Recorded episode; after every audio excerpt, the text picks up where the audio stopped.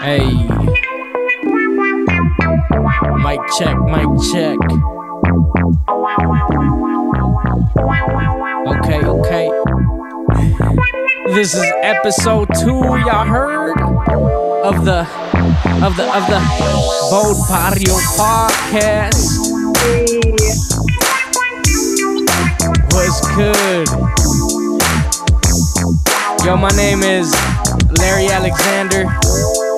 I'm with my boy Jeff Mamaka, my guy Andy Q, and Lord Heidi. Y'all heard, y'all heard, y'all heard, y'all heard. Hey, hey. This fool and that fool and this fool and that fool and this fool and that fool and that fool and this fool.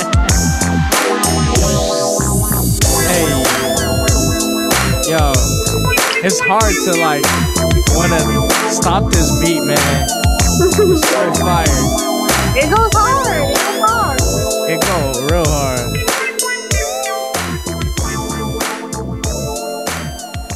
This song makes me just want to put my chucks on, my khakis, my my, my pro club, or my pro five. You take it way back. For real, yo, Dickies. Vibes. Did you mention your Just Dickies? Yeah, my dickies, my khakis. Yo, did y'all have to wear uniform for your middle school? Yeah, I would. We would. I would buy the blue dickies, the navy blue dickies. Yep, navy blue Dickies. Yes, but did I wear it? No, absolutely not. I thought it looked fresh, man. Yeah, with the was with the pro club, with the pro club, and Yep, then and the, you'd the white switch collar. up too. You switch Yep. it up y'all too, ever because wear you'd white polos? you'd wear you'd wear like a you'd sometimes wear like a white long sleeve pro club Oh, yeah. or a black long sleeve pro Yep. club under it. You know what I'm saying? and never Fresh wear Yeah, for you- Dickies. and never wear royal blue or red underneath. No, no, never, never, Never. You you knew that that'd be Nah. dangerous. Yup. we had a Nope. dress Yeah. code against that. They were like, Sometimes- no royal blue, no sometimes red, you no would nothing. sometimes you would have to wear uh you would ha- you like didn't have your your your belt so you'd have to get like some laces from Tape. from another shoe and then use the shoelaces you know to Facts. keep your your Yo, yo, dickies it- up Yo, isn't it crazy how um they they told us not to wear red and blue, yet we're asked to vote red or blue?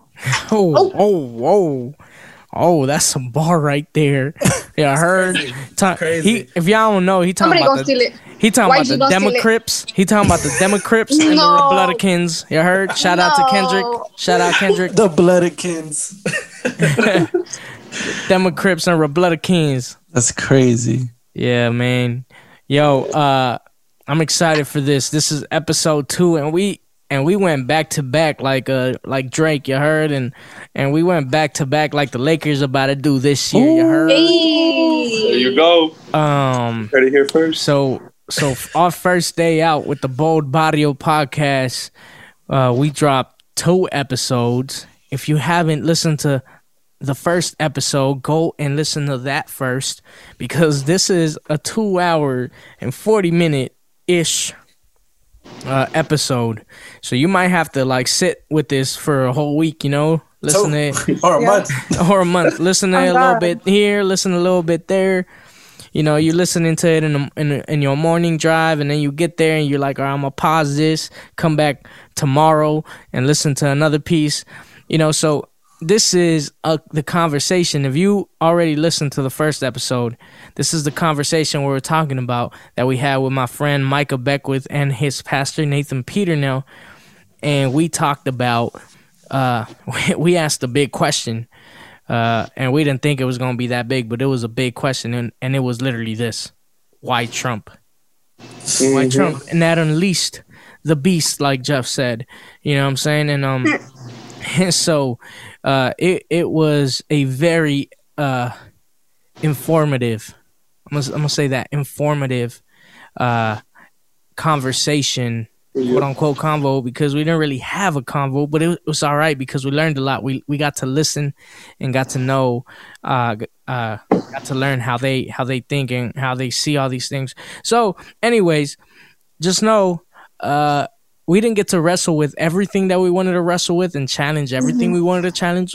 So, in the next few episodes, we're gonna address a lot of these topics that we didn't get to fully dive into. Um, but they did. They they shared their part and they made their part clear. And I'm glad. I'm glad they did because we're able to understand that. Um and so go ahead and listen to this. You know, we we tried to to be humble and like Jeff said uh in the first episode, you know, we invited them to our table. We invited them to our to our barrio, you know, and and Mm-hmm. let, we let them we let them We're share. like, Kyle, Dale, hey, come through, fool! Like, come through. Oh my god. You know what I'm Send the saying? Addy. Send the Send Addy. the uh, drop the Addy. Drop the Addy. yeah, pull th- come through. You know, give you, a, give you a quick hood pass so you come through. You know, No. you clear. You clear. You clear. You Not clear. the head You know, pass. just you checked in. You clear. All right.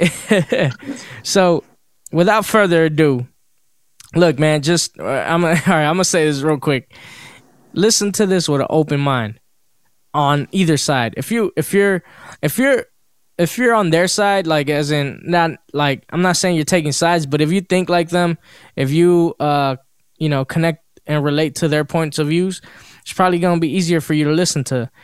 Um, but I'm gonna ask you to keep an open mind to our challenges, to you know the things that we brought up when in in certain instances, the the things we shared about our experience, our frustrations.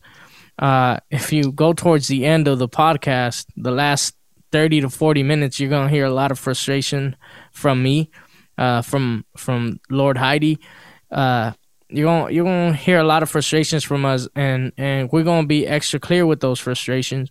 So please don't dismiss what we say. Kind of wrestle with it. Think about it. Like ask yourself why. Why are they f- so frustrated? What what you know? And just know a lot of it has to do with what we've experienced and what we experienced. You know, on our side from being Latinos, from being you know we're first generation. I think all of us, right, are first generation Americans. You know, our parents came here as immigrants, so take that into consideration. Take into consideration that we grew up in South Central LA. We grew up in the hood. We didn't grow grow up in the suburbs and nice areas. You know, I I would walk the streets and I would I would be scared. You know, I would be always watching my back. Not only not only for uh you know gangs, still do, still do. still do, still do. Facts. You know, and and not only for gangs, To but even day. even even a police officer would be scary to see pass through. You know, where for you that might not be the case, and and don't dismiss it. Look, I got friends that are are in the police department and are great people, and and I think there's a lot of great police officers. So I'm not saying all police officers are bad, but just know that even though I wasn't uh, a criminal, I didn't do any criminal. I was never involved in any criminal activity other than like some tagging that I did back in the day, allegedly. Dang, um, you know what I'm saying? But other than that, you know, I was a good kid, man. So, but even then, like, it, it, you know, just just know, just don't dismiss it. Is what I'm trying to say, right? Um, do do y'all want to add anything else before we dive into this convo? Um, yeah, just like like just like the previous podcast. Like if you come out of this with any questions, um, any concerns, any points you would want us to talk about and consider. Um, again, like this is a a family table, you know, and and and we wanna we wanna talk about it. Yep, there it is. All right, We want, without- like, like, we want the smoke, like Heidi says. We want the smoke. We want all the smoke. You heard? All the smoke. All of it. All right, fam. Without any further ado, here is the conversation. Man, I said conversation. Let's get it.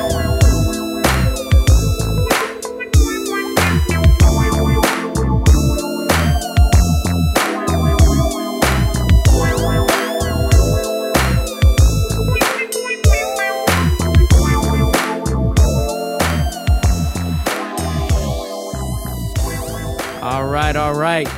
All right, fam. So I'm excited for this for this episode today. Um, I have some amazing people uh, here with us today, and I'm excited, man. I, I this whole week, I've been I've been just asking God, all right, God, what, what do you want to do? You know, because um, and I'll share this i- in a little bit, but this conversation, just how how this episode came to be, I think I think all of it just it was God's hand over all this, and and I'm just excited for what He's about to do uh, through this conversation.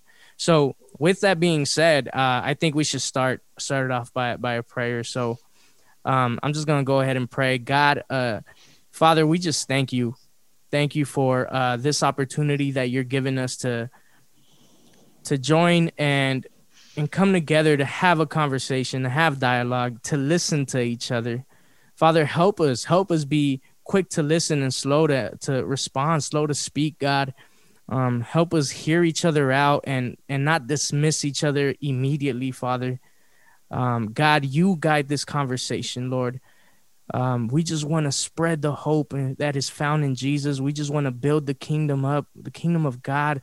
And Father, we just we just want to bring glory to you, God. And and so help us do that. Help us do that. Help us sharpen each other up, God, and help us find a place where we can find common ground and and build uh, alongside each other, Father. So uh, just take control, take control. And we pray this all in the name of Jesus.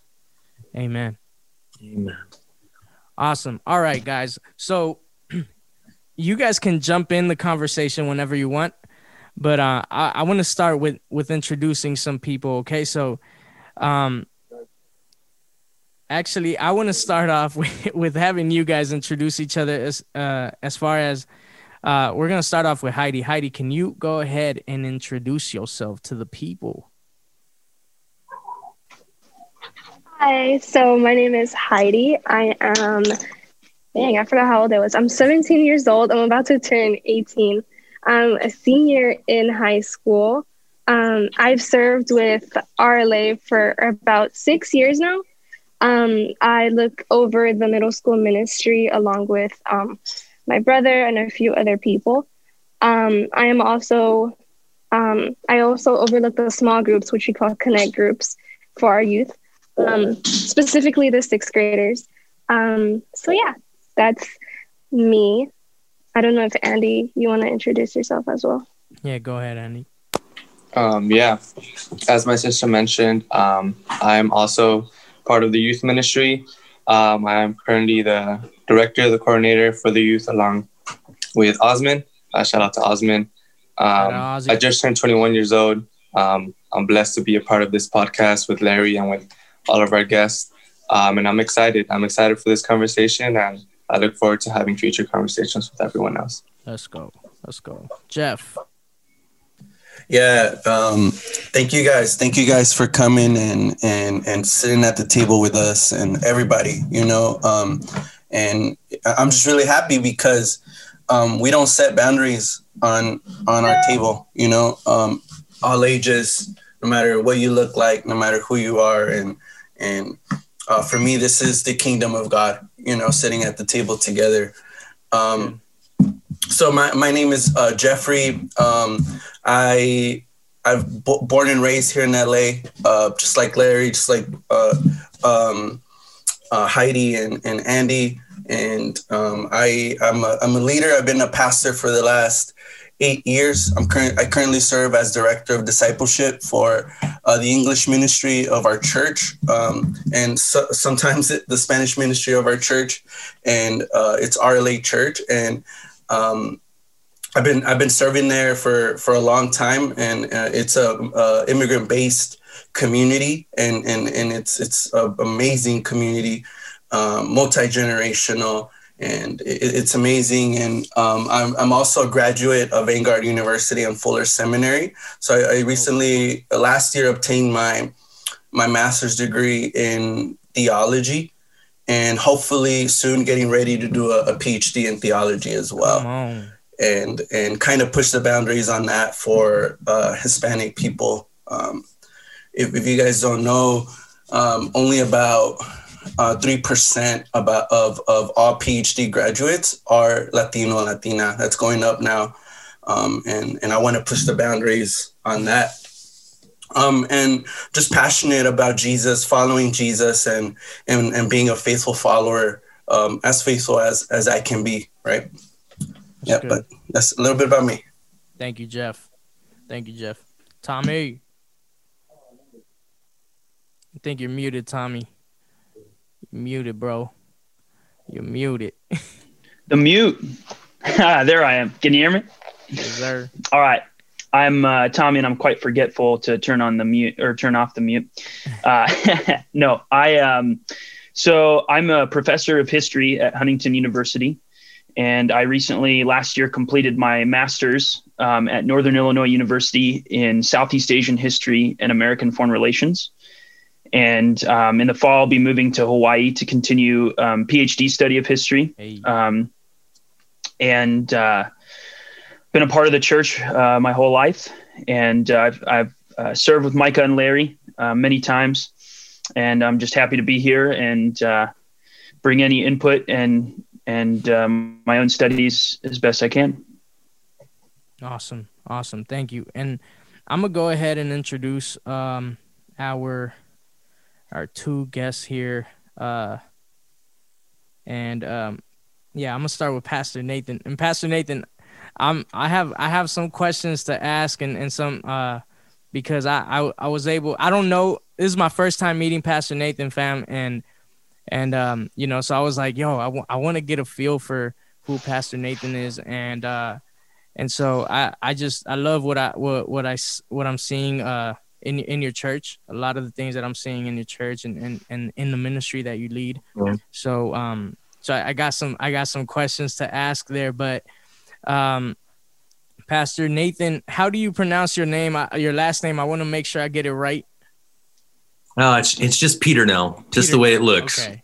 Awesome. Yeah. So Pastor Nathan Peternell, he's the lead pastor of three of a three campus multi-site church in the Indianapolis area. He has been in full-time ministry for 21 years. Nathan is ordained with the Assemblies of God of the United States, which is one of 144 nations to f- form the World Assemblies of God, the largest and most ethnically diverse Pentecostal fellowship in the world. All right, so that's Pastor Nathan. So thank you for being here with with us, Pastor Nathan. Thanks for having me, man. It's an honor. Thank you, thank you. Um, all right, and and now my my my brother, I gotta I gotta introduce my brother here, Micah Beckwith. Micah is a campus pastor at Life Church uh, in Central Indiana and is the Sing Love Worship Ministries founder and CEO. Micah has been in student worship ministry for over 16 years and is passionate about training and equipping the next generation of spirit filled worship leaders. Micah also has a heart for American governance and is actively engaged in politics at both the state and federal levels. In 2020, Micah was one of the 15 candidates in the hotly contested Indiana 5th District Republican U.S. congressional primary race. Sheesh. Micah also serves on staff at the Indiana Family Institute as the director of the Hoosier Leadership Series. As a bold, outspoken conservative and constitutional historian, Micah has a strong desire to see the United States return to its roots of biblical foundations and godly governance. Micah and his wife Susan live in Indianapolis with their two children, Brody and Savannah, and their boxer puppy, Max. All right. So, Micah, welcome to the podcast, brother. It's good to be here, Larry. You know, I, anything you do, I want to be a part of it. So whatever you do is a lot of fun. So I appreciate you. Yo, before we we move on to to to the juicy stuff of the conversation, I want to make sure that I start this off um by honoring Micah. Okay? Now now now you might be asking why uh why the focus on Micah from my end and and it's because this episode was uh the idea of this episode came from a conversation I had with Micah. So um so Micah posted on social media something. I'm not going to go into that right now. Um, but I disagreed with what he said. And mind you, I had never had this conversation with Micah before, like on, on, on things like this, on our disagreements. Um, and, and so I, I texted him and I texted him and I let him know that I have a lot of love for him. I have a lot of I thank God for his life, and I, I'll say I'll explain why for in a, in a second. Um, and so I lovingly let him know that I disagree with him. And Micah called me, and we had a a great conversation. It was like an hour and a half, and we were going back and forth on things, on disagreeing on some things, on agreeing on others, on finding that common ground, on sharpening each other. And we were like, you know what? Uh, we need to we need to put this out. We need to have a conversation out in public, um, not for people to see us and be like, oh, you know, like good stuff. Like, no, it, it's more to be an example of the type of conversations that we we need to we need to be having. And for those of you some of you i know that are on both sides are just tired of having the conversations. You're probably just weary on this stuff and and and it's totally understandable. It's been tough but um we're we're we're ha- we're having it you know?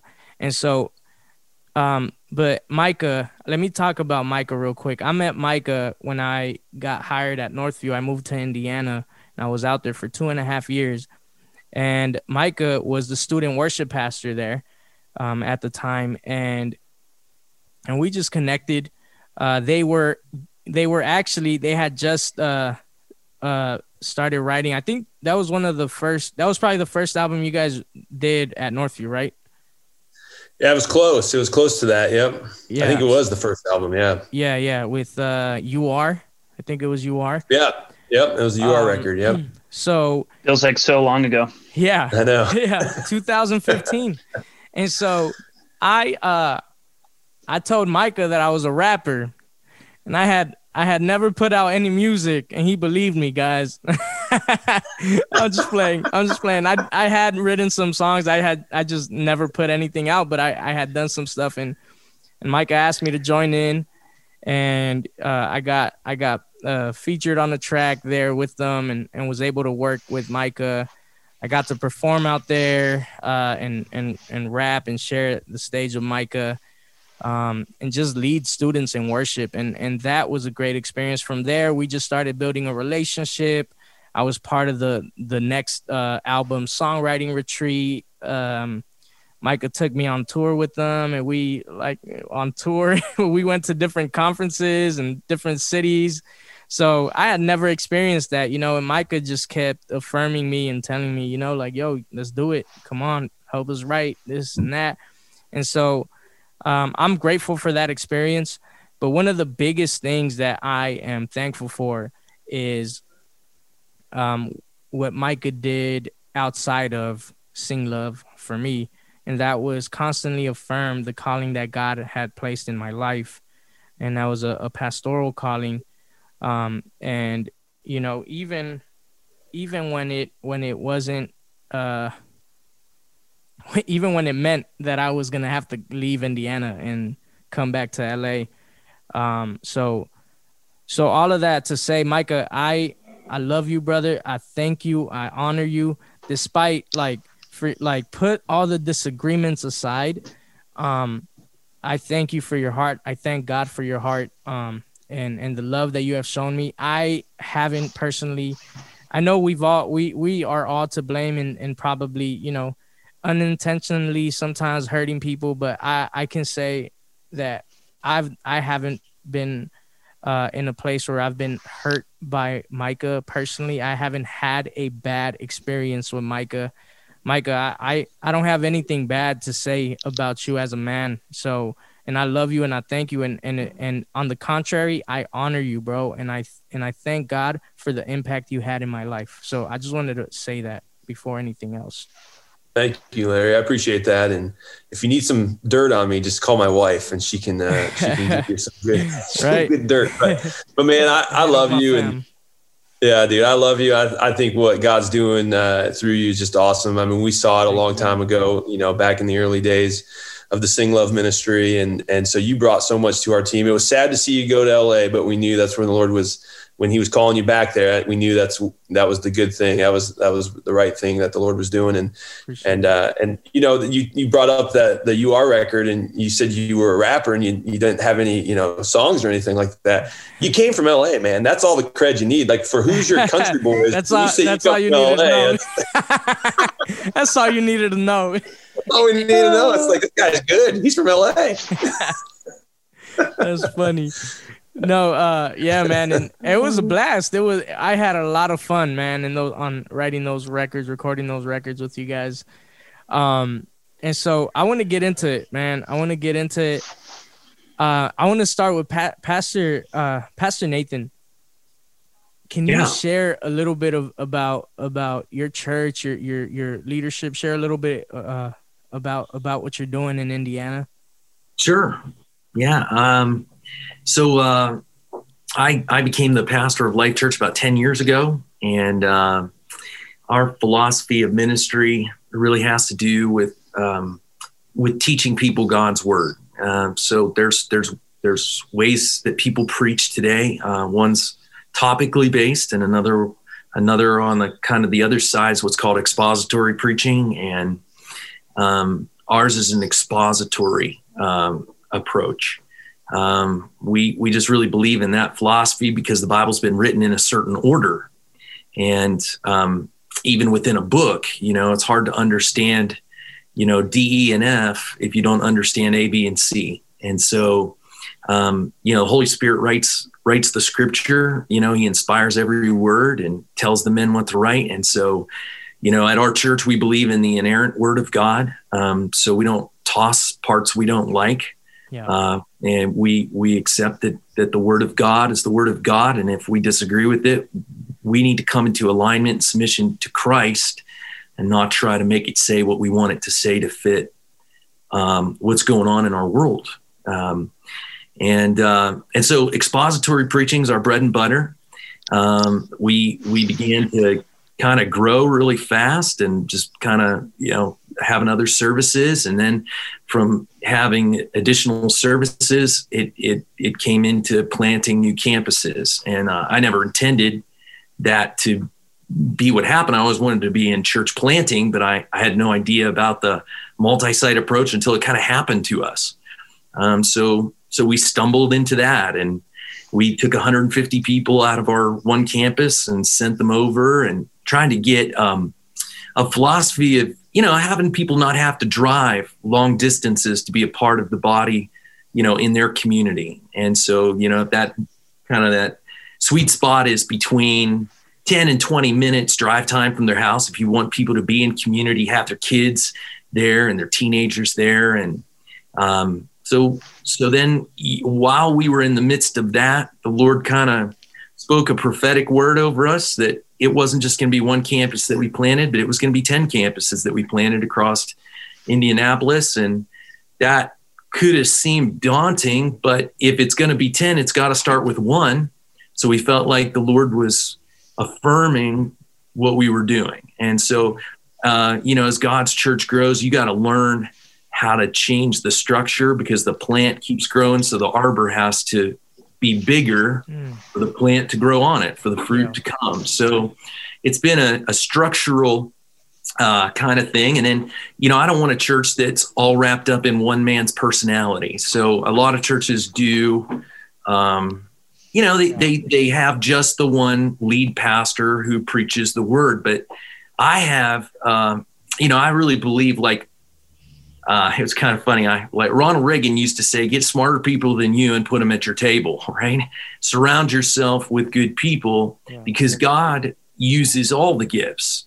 And so, um, so we started to create campus pastors, and uh, the campus pastors will preach the exposited word. So all of our campuses have um, they they all have a text as we're moving together, but those texts come through different people, and I as the lead pastor, I don't mandate that they see it exactly the way I do. I don't think we ought to big time disagree with one another. But if God gave some to be apostles and prophets and pastors and teachers and evangelists, then those gifts of Christ will see a text a little bit differently. Yeah. The biggest thing is that we say what God has said and then allow that gift of Christ to speak so that all the people can be prepared for works of service according to, you know, Ephesians 4:11. So that's kind of, you know, Micah is one of my campus pastors. Um, I met him through his campaign running for Congress and um, and so, you know, he's leading our Noblesville campus now. And um, and so, you know, we're we're diverse in the fact that we're across different parts of Indianapolis. So one campus does not necessarily look like another part of the campus, you know, or another part of the, you know, other campuses. And yet, you know, Christ is the foundation of it all for us. So that gives you a kind of a, an idea of how we roll. You know, the scriptures are above all things. Awesome, awesome. And I, I want to mention I want to mention something uh, as far as you know some of the research that I did uh, uh, because we are going to get into a lot of the things that we disagree in and we're to break break those things down as to why and and and try to find a common ground but I do want to start by by I want to make sure a lot of our uh, audience is to be uh, from both sides.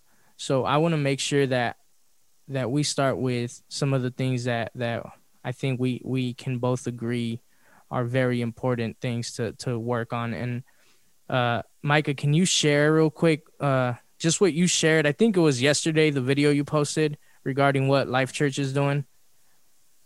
Yeah, so God is uh, He's growing Life Church right now like crazy. I mean, we've had our attend we're having attendance records we are uh, people are giving generously i mean god is laying it on the hearts to get for the people to give we um, we had a pretty big goal this christmas season um, to raise $70000 uh, which for us is a, is a lot of money um, just in the christmas season to to go to pro, uh, a ministry called project rescue which basically takes um, women it rescues women out of the sex slave uh, the sex, sex slave industry in india in the brothels in India. And um, but it's really complicated because a lot of these women have children. A lot of that's it's the only income they can they can they know how to provide for themselves and their kids.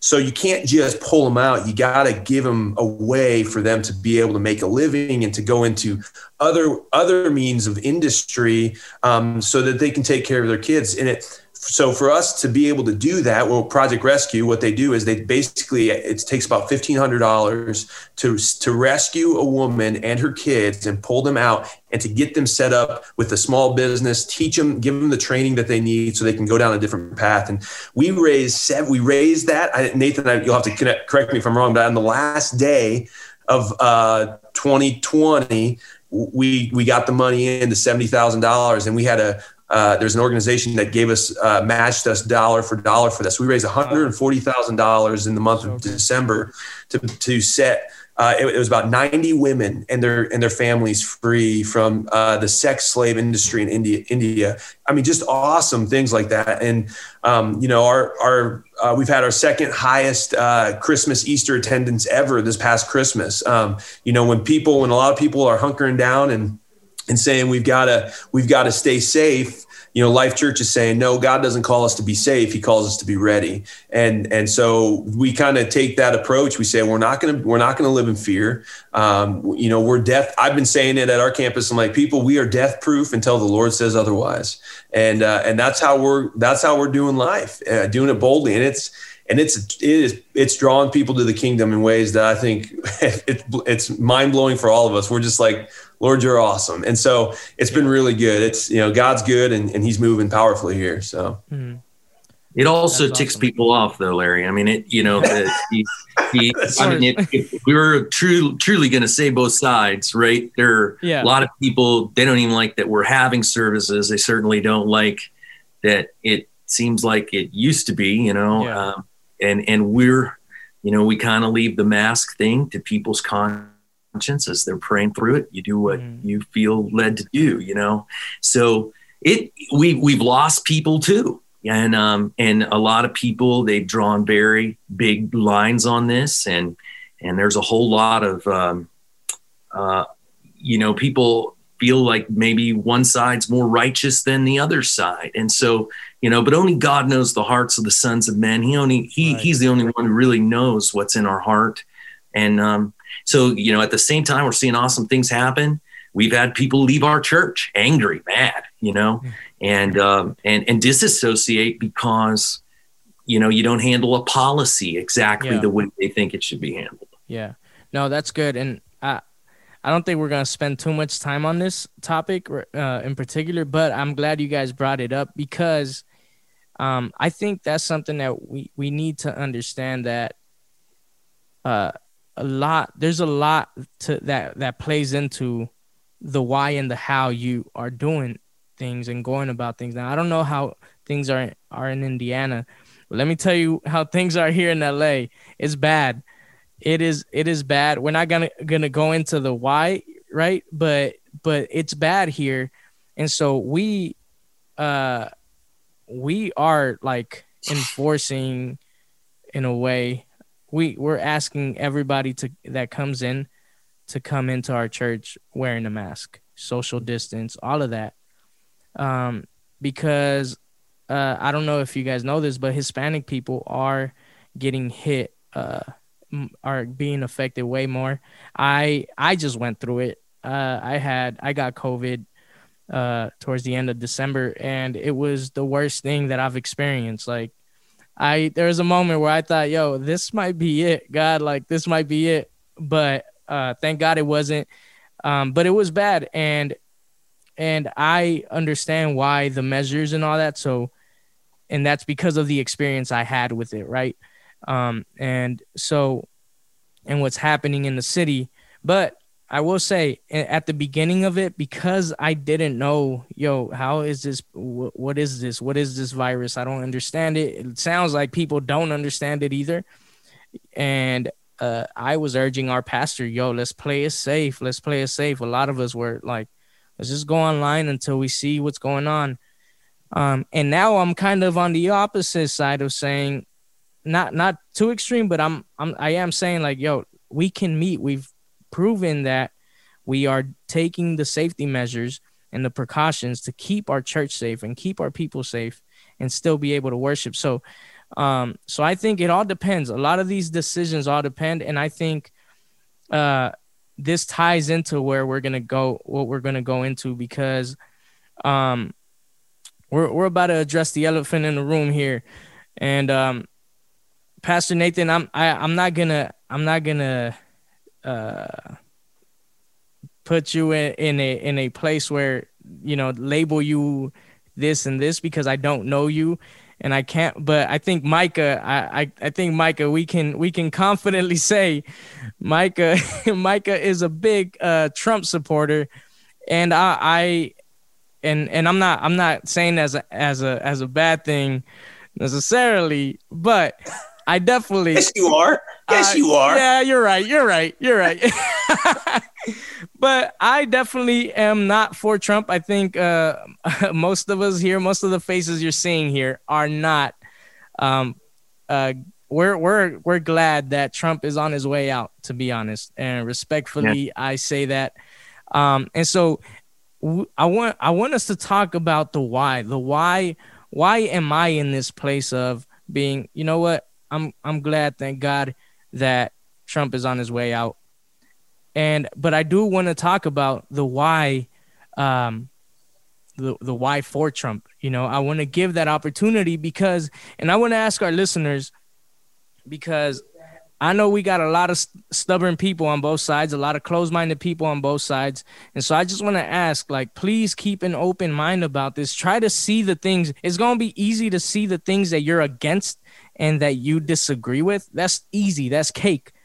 Try to see the things that you that you agree with, the common ground. Find the common ground because we might be able to build off of that. So, um, so I wanted to say that first. So I want to give the opportunity, uh, Pastor Nathan and Micah, um, to just share your perspective, your point of view on this, and and then we'll we'll we'll dive into the conversation like that. Well, thanks, man. Um, you want to go first, Micah? No, go ahead. Or go ahead, Nathan. That's fine. Uh, well, uh, let me just say I, I voted for Trump twice. Um, I um, I think that got lots of friends who didn't, and um, I still love them. Um, I haven't taken their salvation away from them, so I hope no one will take my salvation away from me. Um, but I, I think what um, a lot of times we're doing as liberals and conservatives is that we tend to say what issues are the most important to us. And that's really how we vote.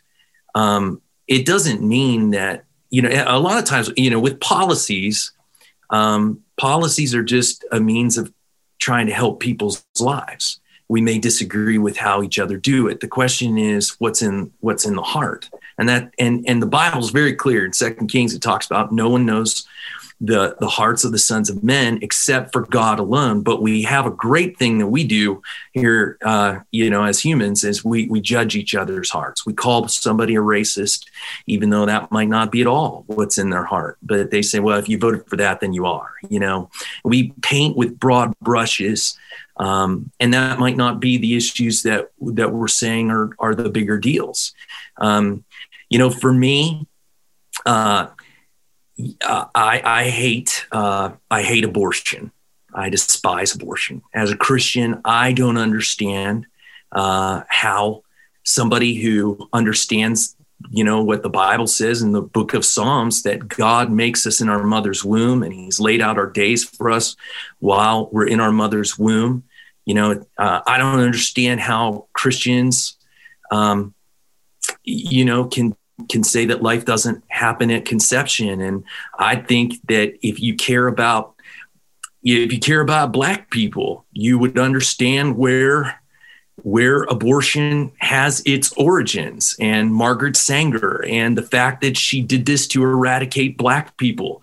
And I think abortion is a racist policy and it's wicked and they target the inner city and they put their their places there and they convince people that it's good that that you you you know this this is this is uh some somehow they paint it in a way that leads that to be somehow virtuous and i can't find it virtuous at all.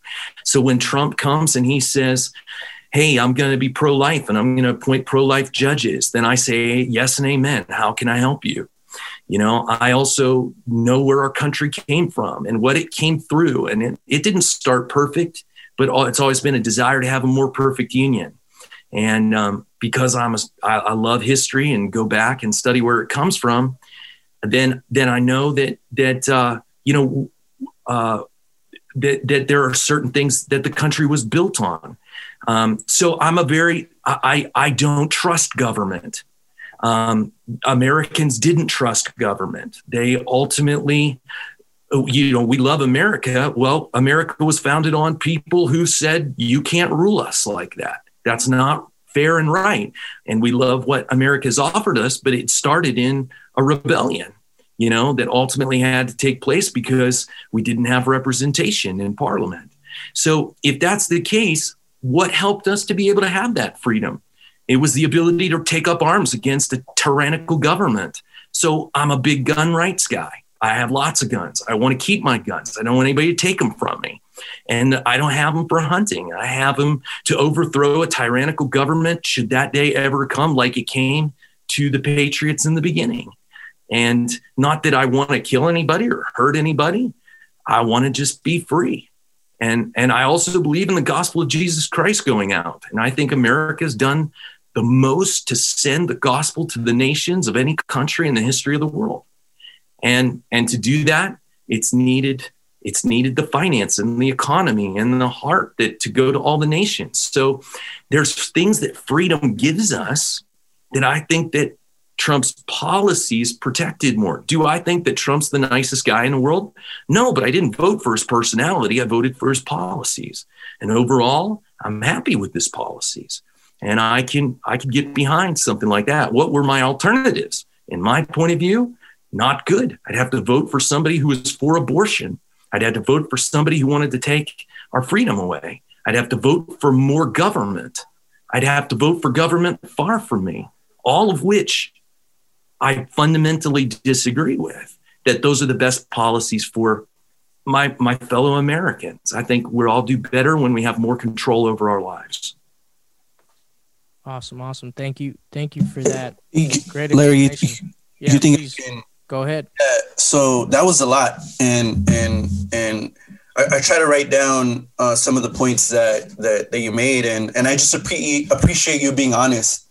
Um, and and but the thing I want to I want to tackle was the last thing you said about I just want to do what's best for my fellow Americans, and um, we're Americans. I'm a I'm an American. Um, I, I was born here. I'm a citizen, um, and I, I love the United States as well. But my experience of the United States probably hasn't been the same as as yours. um, I've, I've I've had some of the benefits, but um, what I want to say is, I, I think, and let me know what you think. Um, sometimes I think that we we think we know what other people need. So, um, so what I'm trying to say is, you we think we know what other people need, and because of that, we impose certain things on these people or, or, we try to pass these certain policies because we think we know what's best for them but i don't think that um, that's probably the best way to go about things. Um, I, I think for me before assuming we know what people need there needs to be conversation. And and and especially uh, the white evangelical church there's a ton of resource. And and like you said um, um, they've been a huge part of sending missionaries out um, to the world. Um, for the Latino Latina church, that's not that's not the case.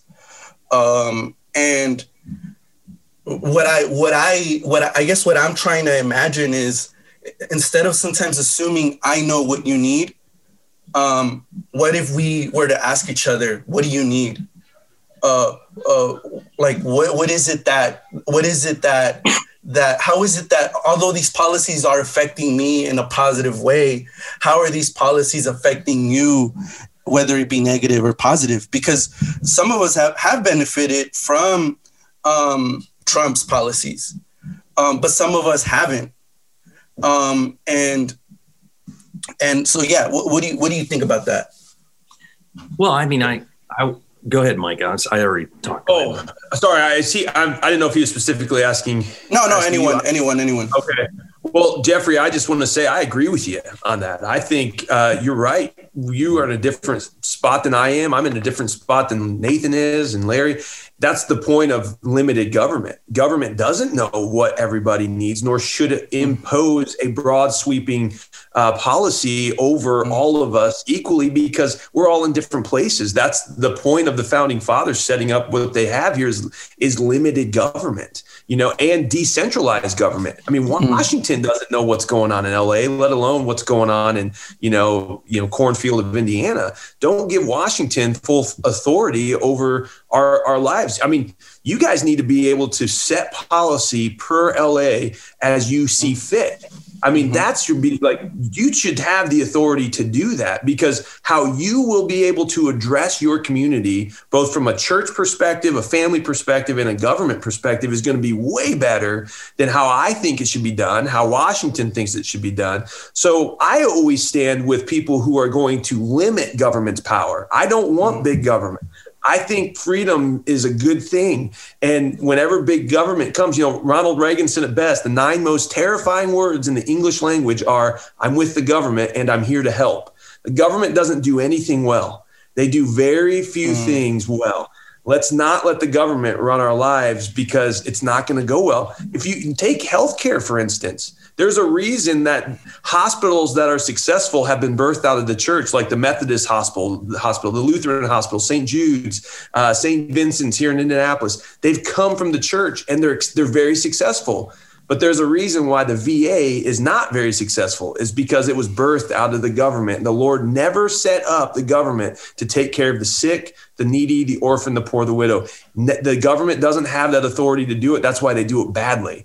The church has the authority to do it. And so, what the government should do is get behind local churches and non for profits and say, hey, you guys know LA way better than we do out in Washington. So, we're going to get behind you so you can be the hands and feet of Jesus. And that's when that's when the institution of government, church, and family really start working well, is when each one knows, okay, this is my role and this is how I'm supposed to go forward. So, again, I agree with you, Jeffrey. Like, policies don't work right for everybody and you can't it's not a broad stroke thing so that's why individual liberty is so important.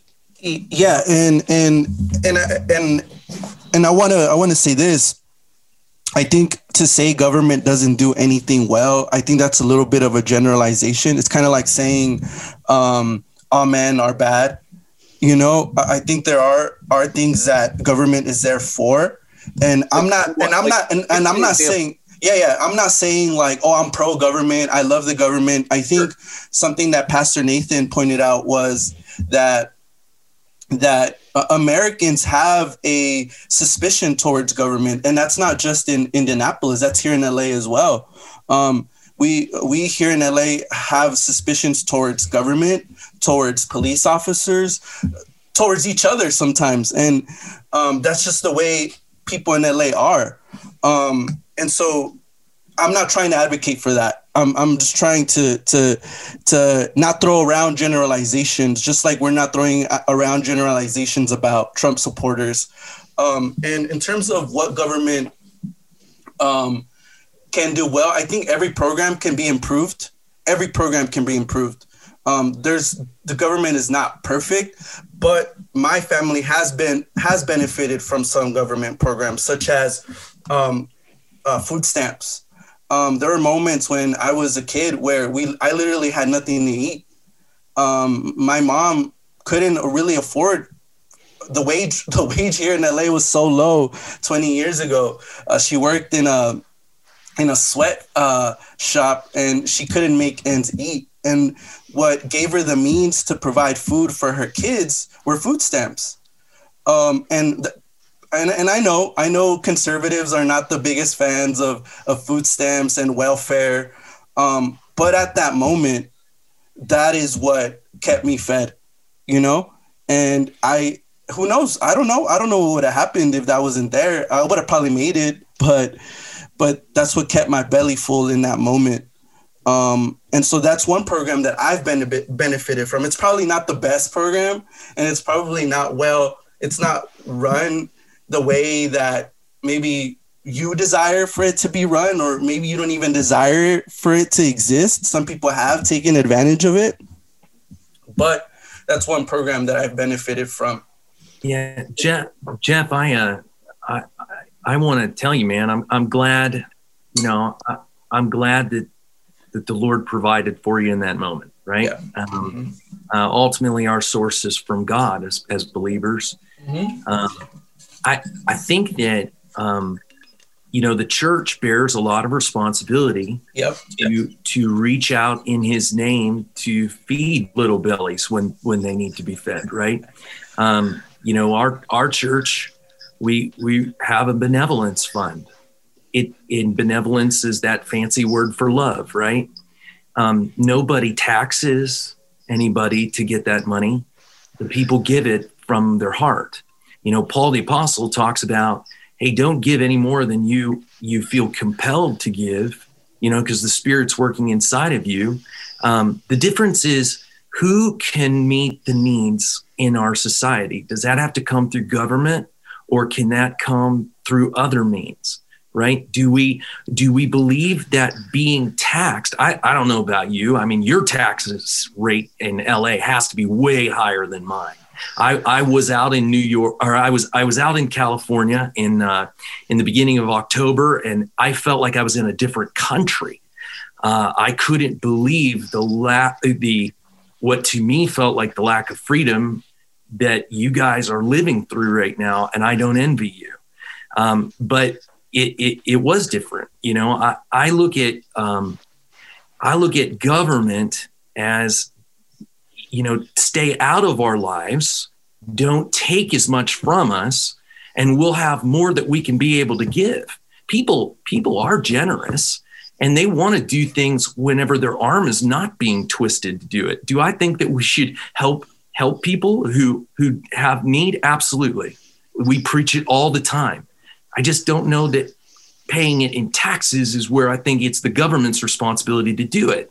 America, at its root, is people who have said less government over top of us. Read when when when we read the Constitution, the Constitution limits what government can do.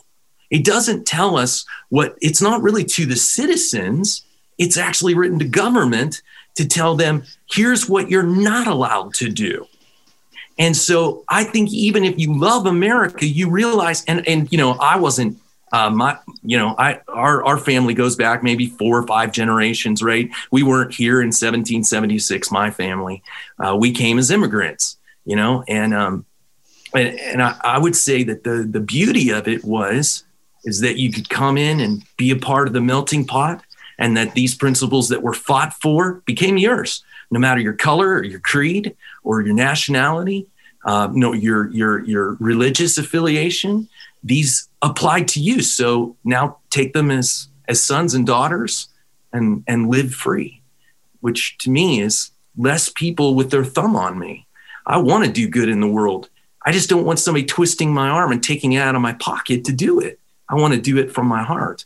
There's no love in taxes, at least not in my heart. Okay, I'll just be honest. I'll just speak for me.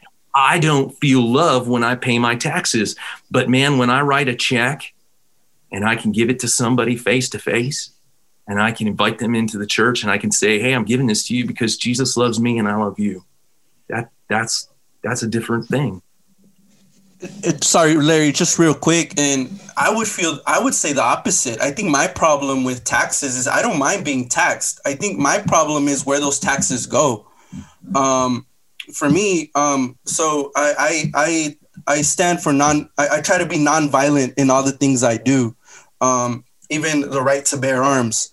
Um, that's just the way I see my freedom in Christ, right, for the benefit of others.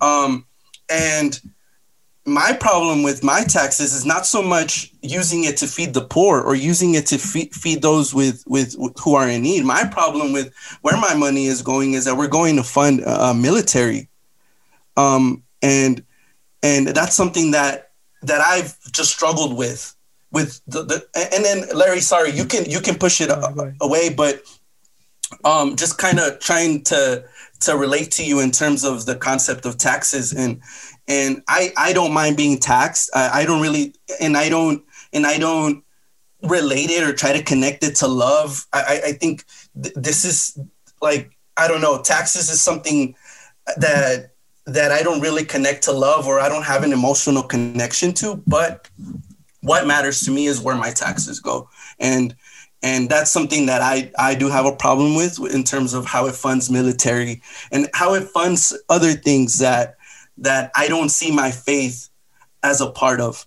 Um, and so yeah, I, I, and I would come back exactly on the opposite side, right? I yeah. I think I think that uh, when it comes to you know, I, I, I care about where my money goes too. I, mm-hmm. I don't want to. So like welfare is not, it's not bad to have a system of welfare. I don't think people ought to be able to stay on it for 99 weeks, not looking yeah. for a job and only start to look for a job when it's about there to run out. Mm-hmm. I think that incentivizes laziness. Mm-hmm. And, uh, and I, I can't be lazy. I, I don't love the idea of socialized medicine. I had, I, I had uh, my own health care that I, I could pay for um, had had an, a, a, health insurance policy. Obamacare raised my my uh, my premium to a point, even though it was promised to go the opposite way. Raised my premium to a point that I could no longer afford health care. So mm. today, I don't have any health care. I, I I have to pay everything out of pocket, and then and and I pray that God protects me and my family. Mm. Um, but you know, not all policies uh, they, they don't all work out for for everybody. I'm yeah. totally yeah. pro-military because yeah. if the military's not strong, then then I, I, think that evil runs more rampant in the world. I'd rather have America leading the way than than other countries are leading the way. Thank you, thank you. But, go ahead, Tommy. Wait, can I, cool ask, can I ask Oh, go ahead. Go ahead. Yeah. Can I ask something, Larry? Um, so I did. I was. It took me a while to think about this question. Um, but when you guys say, or by you guys, I mean Micah specifically, um, when you say that um, the government doesn't know what it wants for its people because what's going on in Washington isn't going on in LA, that's when I think that representatives are needed. Representatives that look like me, representatives that other representatives as well for different parts of the country. What's going on in LA is not what's going on in Indiana people that are in LA are not the same people that are in Indiana. So my question would be the US is a melting pot. The US is something that's so beautiful because people of all different cultures, religions, ethnicities, backgrounds, everything can live here. Um, so my question would be if you're so against um, I don't know how to say it. If you're so against government um, not knowing what it wants for its people, wouldn't you want people that look like you or that look like me or that look like different people in all parts of the country be in government? Wouldn't you think that would be kind of not a solution, but something that could improve probably the quality of the people yeah. that live here? No, absolutely. Well, and, and Jeffrey's the one that said government doesn't necessarily know what policies you know everyone should should should no, have. I, no. I said I said when when Nathan mentioned that he that is my video on. Sorry, Yeah. when Nathan mentioned that um, he wants to look out for uh, his fellow Americans, I said that perhaps that he doesn't know what other Americans need. Um, He Okay. knows what his circle needs, but he doesn't know what I need. You know what I'm saying? Yep, yep. And and so, well, to answer then your your question, Heidi, uh, you know, the House of Representatives, it's that's why it was created, so we could have proper representation per the geographical area that we're coming from. The problem is when the United States uh, House was was created, the House members served one term. That's two years. The reason they served one term is because they would leave their homes, their families, their farms and businesses. They'd ride on horseback. They'd get to Washington. They'd stay in Washington for two years. They'd just come from their home. So they know what the people in their community are saying. They know what type of representation they should give, wa- they should have out in Washington, and they go represent it. And then they come home after two years and they would pass the baton to somebody else and that person would go out. The problem that's happened in the United States is that that doesn't exist anymore. We have career politicians who go out to Washington and become part of the problem and not the solution. I'm totally for what you're saying. I think we need term limits to limit who's out there for how long. We should absolutely not have a politician serve more than 12 years in either the House or the Senate because the problem is they get out there and you get you've had Joe Biden, Nancy Pelosi, Mi- Mitch McConnell, I mean you name it. You have all these people that have been in office for over 40 years. 40 years. They're not in touch with the communities anymore. They live in Washington. They don't live in your community. And so and so I I think you're right, but we unfortunately our government has grown too big and too powerful and people, you know, there's an old saying it says power corrupts and absolute power corrupts absolutely. And so we have to limit how long people are in Washington in my opinion and I think that and I agree with you. I think we should have lots of diverse types of representation in Washington because we have diverse communities. But the problem is those people go to Washington and they don't they don't stay representing you. They start representing their own interests more than you. So so I kind of agree with you, and I, I think we're speaking the same language. But but that's that's my thought on that. I, I gotta say I agree with that. Wait, We're gonna wait, go with wait. Hold on, hold on, hold on. so wait, I'm sorry. Tommy's raising his However- hand. okay. However, in your video, I did watch your video in which you said that um, that the attacks on the Capitol, the riots on the Capitol, the horrible things that happened there, um, were because essentially somebody in government, someone that represents a specific group of people, someone that does not believe what we believe, went up there and they praised another name, um, and essentially that was God's wrath on us. So what I don't understand is why you can say that you agree with me, that you like representation, that you believe in diversity, however, then say that you believe that because somebody else that does not look like you, which is diverse, which is not the same, um, can cause this essentially, can cause something so horrific in the United States, something that hurt a lot of Americans. It, it hurt me watching that on national television, watching what went on. Um, so yeah, how can you say that you like diversity, that you enforce diversity, that you love diversity, um, but then say that God essentially um, does not want someone like that person in office? Micah, before Well- before you Micah, Oh, yeah. sorry, before you answer this Yeah. question, Heidi, Mhm. write this question down. We're gonna dive into that in in in in a bit. Um, but I, I want to give Tommy the opportunity to, to speak on, been- on what we're currently talking He's been about. raising his hands multiple and then times. and then I want to address uh, uh, some of the things that Pastor Nathan brought up that that are really important to talk about. So so go ahead, Tommy.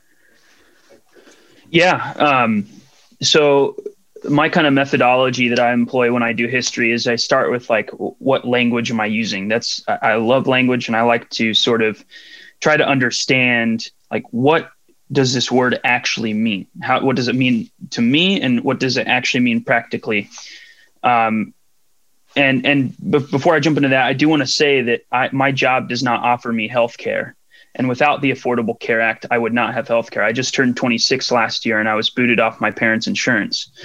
I And- second that. I second that. And so, so for me, and it actually it only took me an hour of work uh, on my laptop to get signed up for that, and it fit within my budget, and it was it was provision for me, and so that's just an experience I want to attest to. Um, that without the Affordable Care Act, I I had no way of getting insurance. Um, and then, uh, oh yeah, yeah. And then uh, I, I just I, we keep throwing around these term this term of like government, and I just kind of want to maybe expand that from being a monolithic term, and and sort of expand what that means because there's a lot more to government than I think uh, we're using it in a very generalized way. And I think it can be better understood as just bureaucracy. This is these are institutions that are connected by a common doctrine and implemented by people. And I think for me, I don't see uh, I, I see I don't see a difference between the bureaucracy of business or of corporations or the bureaucracy of government. And so there's so many different parts to that government that operate at all these different levels. And so I, th- I think we have to be careful when we say, oh, the government doesn't do this or the government does that. Because for me, I'm looking at this and I'm thinking, well, what's the difference between big government and big military, where we are a country that spends more than the next 22 countries combined 21 of which are allies on on military spending. So, you know, and I'm a I'm a studying of, of American foreign relations. Nathan, you mentioned that um, that you're you enjoy your freedoms as do I think most Americans. I think this is a brand that is sort of uh, ingrained within the American impulse. And I, I think that, you know, in a sense, um, if we are Americans, yes, we don't want our freedoms stripped away, but yet for the last 200 years, that's been what we have done as a nation countless times in countries around the world. And it's easy to fall into this trap of oh bigger government equals bigger security bigger you know speak softly and carry a big stick kind of thing and i just don't think that um, we can justify all of that spending all of that increase while also advocating for a smaller government you know wh- whatever that means here here at home um, and and furthermore the the public private distinction no longer exists especially with the ascent of the internet I think that like I think that there is so much gray area between how a corporation operates and how government operates, as well as the fact that um, the way that information is disseminated, uh, there's no way to to really verify its credibility. And so I just I just wanted to interject there and and kind of bring up this idea that the way that w- the bureaucracy functions in our nation is not even clear to everyone. And I think that we have a tendency to generalize that when there's so much nuance and complexity there. Well, I, I want to tell you, I, I think that you're right about the nuances and complexity. I mean, that's why I was thinking, and in this conversation, we're going here and going there. And I mean, these are all the realities of policies that affect our lives, right? So I, I think you're right in in uh, in in looking at it like that. Um, I would say that I think that um, I, I, I, think there are certain things the government does well. I think the military is one of them, right? Um, I I think that we spend uh, an, an, enormous amount on education, and we don't always do so hot in what we produce. I, I'm more of a private sector guy. I think companies turn faster than do you know, giant corporations or, you know, giant, the, the bigger it is, the harder it is to turn that thing quickly. Right. Um, and, and also uh, those things are, are more, you know, back to your local community because, because corporations are in your state or in your uh, in your town, you have more ability to influence those things than you do something far from home. And so I, you know, I, I grant you and cede you the point that there it's nuanced and complex. There's no doubt. And you're right that when we are speaking about government, um, I think the way that that uh, you know Micah and I are probably using that term is bloated federal government. Um, Micah, is that is that more what you believe as well? Yeah, no, absolutely. I think that's um, I, I, I look at it from I, I, I disagree with Tommy from the sec, the standpoint that there's no distinction between private and public anymore. I think there certainly is. I think we see the private sector doing things a lot better than the public sector on almost on almost everything. But like to what you said, uh, Nathan, is the military is one aspect of government that I actually do think we do well. And and here's why. Again, I go back to scripture. I go back to say, okay, there's there's three institutions that God created in Genesis. You can go back and you can study it. He created the family first, he created the government second, and he created the, the church third. It's laid out through the book of Genesis, and you can you can follow that very easily and God ordained each institution to carry certain responsibilities. You know, I've been a youth pastor for, you know, 16 years. I've had parents come to me and say, Micah, my kid's going down the path to hell. Step in and do something. Please help us. And I, I, I, said, Well, I can't take the authority from you because God didn't give me the authority as the church to raise your kids. He did give you, though, parents, the authority to raise your kids. You're going to do it way better than I will do it. Here's what I'll do I'll come alongside of you and help you disciple your children the way God is calling you to do that. In the same aspect, where, where government, where God ordains government, is the, the defense of its people, the defense of its citizens. He has totally given that mantle. You see it all through scripture that God has called the mil- the government to take up arms and defend his children. He said that how many times with the nation of Israel? He, I mean, he told them they need to go and defend their people, and sometimes it, it takes violence to do that. You know, and to say that you know we are God is not a God of violence. You don't know Scripture. God is absolutely a God of violence. And I, I would add, I would add uh, to defend. I would add care as well. Uh, uh well, sure. Through, yeah, I mean, through through Scripture, that was a big thing with with the law, with what what uh, the the the people of Israel, the law that God gave them, it a lot of it had to do with how are we going to live in relationship with God, and how are going to how we're going to live in relationship with each other. Um, so I just wanted to throw that out there. But yes, I know that's a little side note, but I just wanted to make sure that we don't we don't uh, just go too crazy about the defending side without addressing that uh, the the that the law and then the government there is a big important factor there and it's care as well care for the people within the nation. So i just want to throw that out there. Well the yeah. care the, the care though was designed that that people could um, they could produce for themselves in peace right? Um, when when a, when you have government that runs well the people should be secure to start businesses and to plant and and and sow and reap right? Um, the, the kingdom of god is is this beautiful picture of sowing and reaping. And it's it's really a picture of faith. So when we are uh, you know i, I don't know uh, how old everybody is i didn't realize when mike invited me i think i'm the oldest guy in the room now so i'm 40, i'm 43 i've got a 19 year old son and a 17 year old daughter i thought and, you were my age yeah, okay. yeah. pretty young. Thanks, man. Um, but but uh, you know, raising kids changes how you see things. Um, they could nurse, you know, from my wife when they were little, and I can take that only so long.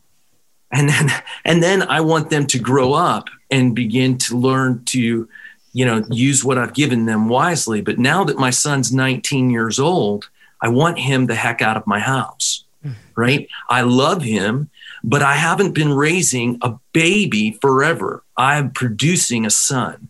And as such, I expect work ethic and I expect you to study and I expect you to bust your tail and to follow from my example of busting your tail. My care of my son is my boot in his tail, out, pushing him out the door towards life.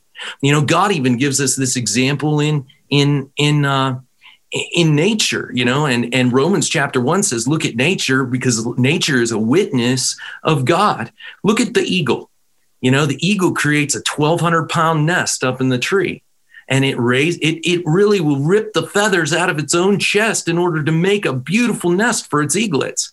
But there's a point where the mom and dad rip all the feathers out of the nest, pull all the sticks up to make it nice and prickly, and literally the father eagle will boot the eaglet out of the nest. It's fly or die, man. And of course, he will get down there to try and try and soften that fall if that eagle doesn't put his wings out. But the point is not to have a freeloading eaglet in your life forever. And, and what we've done in many cases is we create, um, we, we, we want to incentivize people to risk.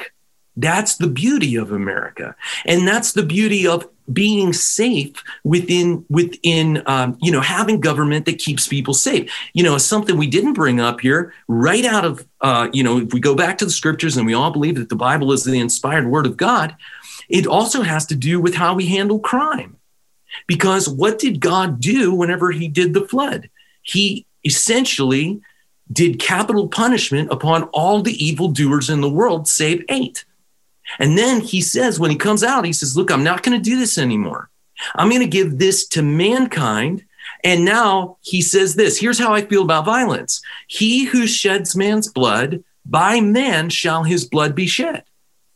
God takes this idea of preserving safety and freedom for a people and he puts it into the hands of government. And then he says, and you do what I did. And of course, you know, there's people who say, well, you know, capital punishment is wrong. Well, actually, actually having a, a way to deal with with sinful people who are trying to destroy each other is part of what government is supposed to do. And when we turn around and we say, oh, no, that's playing God, that's not playing God when God told us to play God. When God says, look, I don't want you to have to worry about being attacked from every place.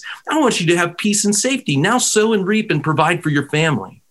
It's not the same as asking government to provide for you. Yeah. What they're to do is create a safe place for you to be able to provide for your own. Now, now that that great, great stuff. Thank you for that. Before going to Jeff, regarding this. I have a question regarding that because, yes, uh, God passed that over to us. Now, throughout history, even in the times of the scripture, we see men not using not not not not being using that power and that authority responsibly and we're seeing that we're seeing that a lot right now with the police brutality that we're seeing and, and just so you know, I'm I'm not for the whole abolishing police. Just so you know, I do think that we need to make some changes and a lot of improvements and all that. But we're seeing that now. We've seen it throughout history. We see Jesus stepping in um, to save a woman that was about to be stoned.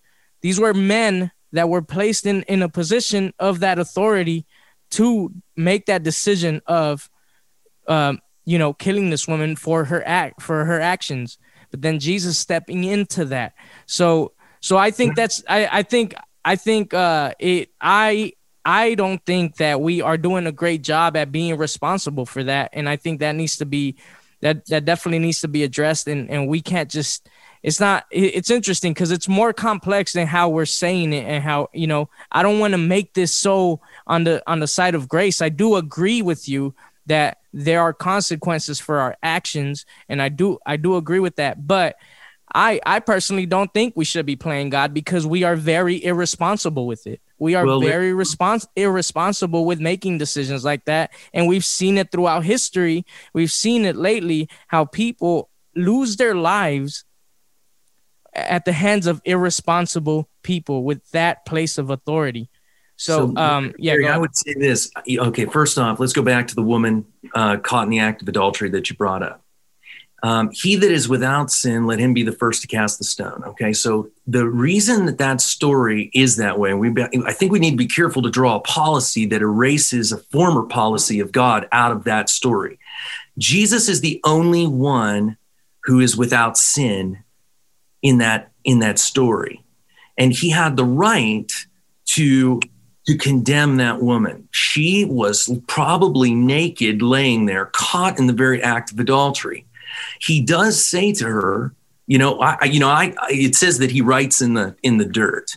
Well, I wonder what he wrote in the dirt. I wonder if he didn't write different sins in the dirt, and then maybe the sins of the men who had the rocks in their hands. And then he says, Whoever is without sin, let him, him, him be the first to cast a stone. And Jesus is saying, I'm the only one here who has the right to do that. Do you know the difference between you and me? Right? He's actually establishing his lordship. And and and he looks at her when these men realize their problem They realize their own sin, they throw it down and they walk away. And he says, Where's where's your accuser? And he says, He's gone, Lord. And he says, Neither do I accuse you. Go and sin no more. So, this is a story that has to do with Jesus did not come into the world to condemn the world, but that the world through him might be saved. So we need to be careful that when we're understanding what Jesus was accomplishing and showing his person versus a public policy. Did the woman, the woman, she deserved death according to the law of Moses. Was Moses wrong whenever he said that? He got that word directly from God. Is God schizophrenic? Does God not know what he said before? No. It's establishing that God is now speaking again. He's there present.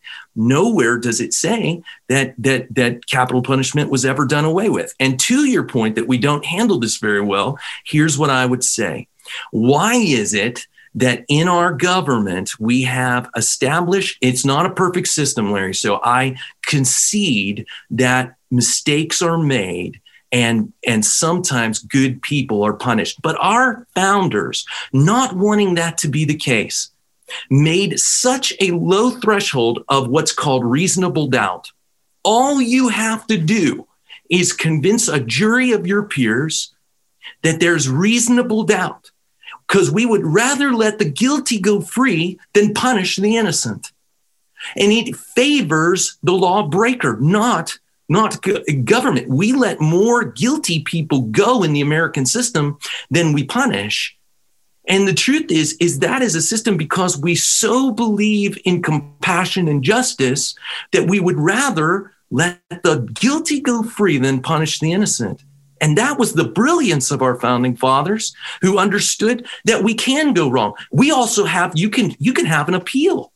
You could go through multiple appeals. But at what case, at what point do we go, well, we really have no intention of actually doing what you said, Lord?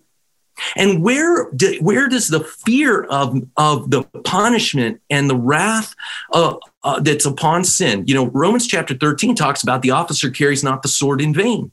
Is he just carrying that sword as a as a as a possibility that he would use it? The the the officer is not the one who is supposed to kill. He's supposed to bring them to the courts, and the court mandates that they're killed, but then they must be killed. In which case, what it does is it safeguards all those that are righteous. You realize that hell itself is a punishment to keep the un, the unbelieving world away from the kingdom of heaven, which is which is the believing world. Like God practices this himself. He destines these people who do not believe and carry the same spirit of rebellion. He says, hey, look, if you want to live that way, Jesus even said, you live by the sword, you die by the sword. If that's the way you're going to do this, then I'm going to let you have the just results of your sin, which is death. Preach. That's good. I, you know, Ben Franklin, I'll add to that. He said he'd rather see a hundred go free, a hundred guilty men go free than one innocent man, man uh, found guilty. So eh, our founding fathers absolutely um, were trying to create a system where it was hard to convict somebody. It was hard mm-hmm. for the justice system to squash them because they knew government Tyrann- they knew tyrannical government. That's why they. That's why the insurrection of 1776 was such a powerful statement because they they were saying, "Give me liberty or give me death." they knew they honestly they were going up against the world superpower. They probably felt like that it was going to end in death, and for a lot of them, it did. The 56 signers of the Declaration of Independence gave up a lot of stuff. They gave up their properties, their families. They were tortured. They were killed in, in most cases, but they were willing to do it because they were so sick and tired of a government who was bearing down on them and and making unjust policies and unjust rulings that that really hurt their, them and their families. So so I think you know we're saying the same things. I, I don't want to see injustice happen in the in law enforcement. If there is a if there is a crony cop out there that that is doing things he shouldn't be doing, well then let justice, let the hammer of justice fall and let it fall Amen. swiftly and let it let it fall hard uh, because th- that's unacceptable. But I, I, also think I also think that we can't just like you said you, you're not advocating for it, but defunding the police. That cry that we heard this summer was I mean how how foolish. I mean what a stupid thing to say. you know, defund the police. The police are they're, they're ministers from heaven, is what the Lord calls them. They're, they're sent to defend us. That's what He says about our those who are who are called to defend us in the in government. They're ministers sent from heaven. So, so all that to say, I, I agree with Nathan. Uh, you know, 100 percent on what he was saying about you know capital punishment and and the, God's call on the government to keep its people safe. Awesome, awesome. Sorry, I just realized I was muted. Um, but but thank you, Jeff. Uh, sorry. Yeah, uh, a couple of things. Um, uh, um, some of the things that that I have a problem with in terms of uh, connecting scripture with government or politics is that a lot of times it sounds like we're imposing liberal democratic politics on scripture and we impose it on certain texts but we don't impose them on others you, you get what i'm saying and so could you give I an feel, example? Yeah, yeah, yeah, yeah. So, so for example, um, one of the things Micah mentioned about how God calls countries to establish militaries in order to defend the people by, by violent means. Um, that's what you said. And again, I'm not, I'm just asking questions, right? And first most, the first question is from what text do you draw that from? Um, and and then Ecclesiastes the sec- three. Ecclesiastes three. Three. Okay. Yeah, verse and, eight. And what does it say? It says so everything there's a season. There's a season to love and there's a season to hate. There's a season for war and there's a season for peace. Absolutely, God calls us to go to war at times. Oh, okay. He's not calling the family to go to war. He's not calling the church to go to war. He's calling the, the government to go to war. Okay, and so the way you're approaching it is from a literal interpretation. You're in, you're interpreting it literally, and you're isolating that verse from the rest of the book, which Ecclesiastes is. Ecclesiastes is a is a book of poetry. Jeffrey, can I okay. can I offer a yeah. can I offer a historical one from? Yeah, from yeah, yeah, yeah, yeah, yeah. Okay, so so God is the uh, God is is El Shaddai. He's the mighty one of Israel. He was the champion of Israel to go out and fight fight battles for the people. And he does it in miraculous ways. We see it throughout scripture. Mm-hmm. But he also says when when uh, the people came and they said, we want a king like all the other nations, then um, in that text, uh, Samuel takes it very personally because he's the judge of Israel, and there was not a, a, standing army. They would call to the tribes and they would say, Come and fight. Uh, the enemy is coming up against us. And the tribes would answer. Well, when when this particular story happens, um, you know, they they want a king to go out before them rather than God to go out before them. And so then they say, uh, he says, he says they're rejecting me is what Samuel's saying. Actually, and and and God says, Samuel, they're not rejecting you, they're rejecting me because they don't trust me. They they want a king. So give them a king. If that's what they want, give them a king. But tell them that that king will take their sons right? Will take their sons and put them in their army. Tell them that it will take their daughters and will put them in his palace.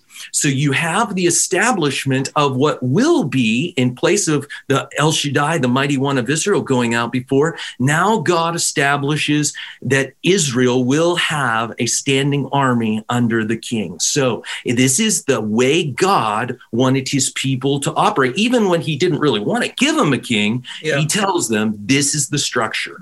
But but I think the important part there, and I don't know what we make of this, but is that by doing that, we were re- they were rejecting God.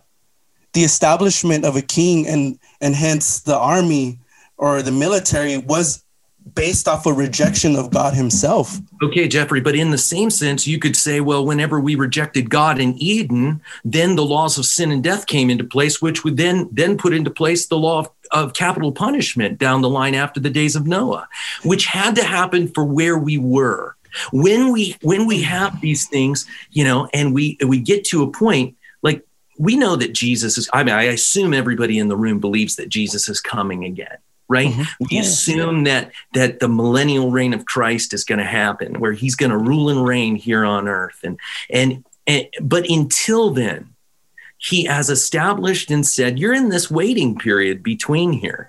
And he's told us this is how i want israel to operate and Israel were the children of God. And then he even said, Hey, there's going to be different times. I'm going to call the men to come and fight. And and it's not like David was a man who killed his tens of thousands in war. And God called him a man after his own heart. It was only one he also he, he also raped a woman. Uh, David also raped a woman, and he was still called uh, a, a man after God's heart. Okay, so I I do not argue that David yeah, whether you call it rape or he seduced her or he no, was rape. however you want to say it, okay? He did a wicked thing before the Lord. I'm named after the prophet who comes and says, "You're the man who's who's screwing up like this," right? Mm-hmm. Um, and but but I will say that I I think that you have to look at it and go. He he was a man after God's own heart while being a great general. Like God gives him victories in violence. We have the Holy Spirit falling upon different men in the Bible, and a spirit of anger comes upon them and they kill in that moment. So war is not innately evil. It's it's not. It is that's why we don't accuse our soldiers of murder when they come home, unless they've done war crimes uh, and they've crossed the the the, the articles of war and they've gone past that. Being a warrior doesn't make one a murderer. Yeah, I think um, um, one of the things that I've tried to work on is amplifying the definition of the word violence, because a lot of times we'll use the word violence and and we'll simply define it as this as killing somebody with a gun, right? And for me, violence is is is deeper than that. Violence, yeah. So for me, there, there's no one way to define it, but and let me explain this. So we were talking, you were talking about how God established, like God came and and and and and got on our level and and gave us what we needed at the time in terms of government. But all that war, all that, all that, that it, it resulted from Genesis on after the fall. It was a downward spiral that led to exile. And so then you can you can justify war, you can justify violence, but at the end it ended in exile. And again, I'm not I'm not saying that that's what's going to happen to the church or anything like that or to the, the United States, but if you want to read the Hebrew scripture, where I want to emphasize this is a Hebrew scripture. This is Israel's text, not our text, the Israel's text. It was their text first. And if we want to read it in narrative form and, and, and we want to be faithful to the text, um, that's how it ends. It ends in exile. And then Jesus comes as the savior. Jesus comes, I, you know, I'm, I'm a Christian, I believe in that. But all this war, all this fighting, it ends in exile. But not only that, it, this war not only it, it affects negatively the Israelites themselves. What what is what what do the prophets what do the prophets call out, call out? They they call out the injustice that that uh, some of some of the most vulnerable people were facing because of the things Israel was doing, the political alliances they were forming that negatively affected the the the most vulnerable of these people. And so I'm not saying I'm not saying you're wrong. I'm just saying that there are nuances to this. And and when we read and when we read the Old Testament from a Hebrew perspective, first from a Hebrew perspective and then from a Christian perspective, um, the Old Testament is a reflection of the life of Israel and the things they did wrong and how they would want to fix it. You you read Jeremiah and you read the prophets and it's a reflection of this is what happened and we need to change. This is not the way. You get what I'm saying? Yeah, yeah. I I I uh, I appreciate. I think um, what what you're calling out in way of the things that are wrong in in society that God is wanting to correct. I will tell you the greatest sin you see in Scripture is idolatry.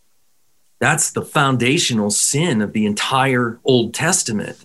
Yep. Anytime we place something above Christ, we create idols. He he turns around and he says, "This is what's caused this." That's the thing I love about the prophets. Yeah. Prophet can stick his finger right in your face and say, "This is what the Lord has said," and he can nail you and say, "This is going to happen, and this is going to happen, and this is going to happen." But it's all because you have left the Lord your God. You've abandoned your husband because we're the we're the uh, you know Israel was the wife, Judah was yeah. the wife the church is the wife, and we've played the whore. And he calls us back to that first love of coming back to him. Nothing can be right in society apart from getting the re- relationship with God correct because yeah. that's the beauty of freedom of religion. That's what our founders understood. If we don't have freedom of religion, we can't come back to God when we mess up so terribly. The beauty is God says, But I can heal you. I can change this if my people who are called by my name will humble themselves and pray and seek my face and turn from their wicked ways. Then will I hear from heaven and I will forgive their sin and heal their land. Everything is this I can fix what you break if you come to me. So to Heidi's question that she asked a little later, sweetheart, um, you you talked about this prayer that was offered right? It wasn't that it was offered by a black man that was the problem. It has nothing to do with the color of the skin of the man who offered the prayer. It was in whose name did he offer the prayer? Brahma? Brahma's no God at all. In, in the book of Galatians, chapter 1, Paul lays out and he says, Look, if anybody comes preaching any other gospel but the one that I gave to you, even if he's an angel, let him be accursed. When this man who was a United, he's a United Methodist ordained minister, stands up and equates the God of Israel to the God Brahma or to Allah, these are not the same yeah. God.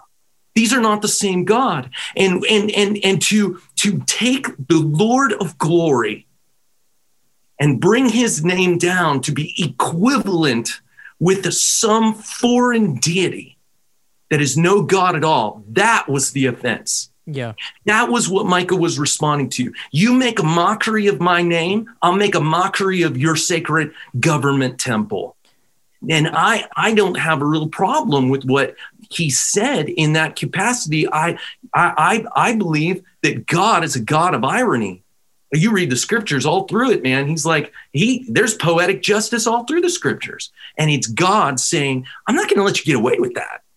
Now, don't don't think I didn't see the details and the nuances. Hmm. And, and and and so it doesn't have to do with the color of his skin. It has to do with that man betrayed the name of Jesus. We can't even brand the name of Jesus. They just removed the gender role, the gender uh, things. Do you realize we couldn't say "Our Father who art in heaven, hallowed be thy name" in the halls of Congress right now? Because you can't say the word Father.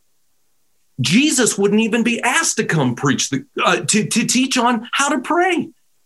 You certainly wouldn't have him saying and amen and a woman at the end of his prayer. I mean, this is ridiculous. We've yeah. lost our minds. Pastor Nathan, thank you for that. I, and and I want to and I'll let him, I'll let Micah uh, share share explain uh you know where he was coming from and and to be honest with you uh regarding Heidi's question, I agree.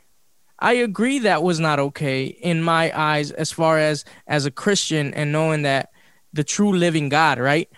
I, I'm I'm a hundred percent with you on that. Now, here is where we had an issue with this, with what Micah said, right?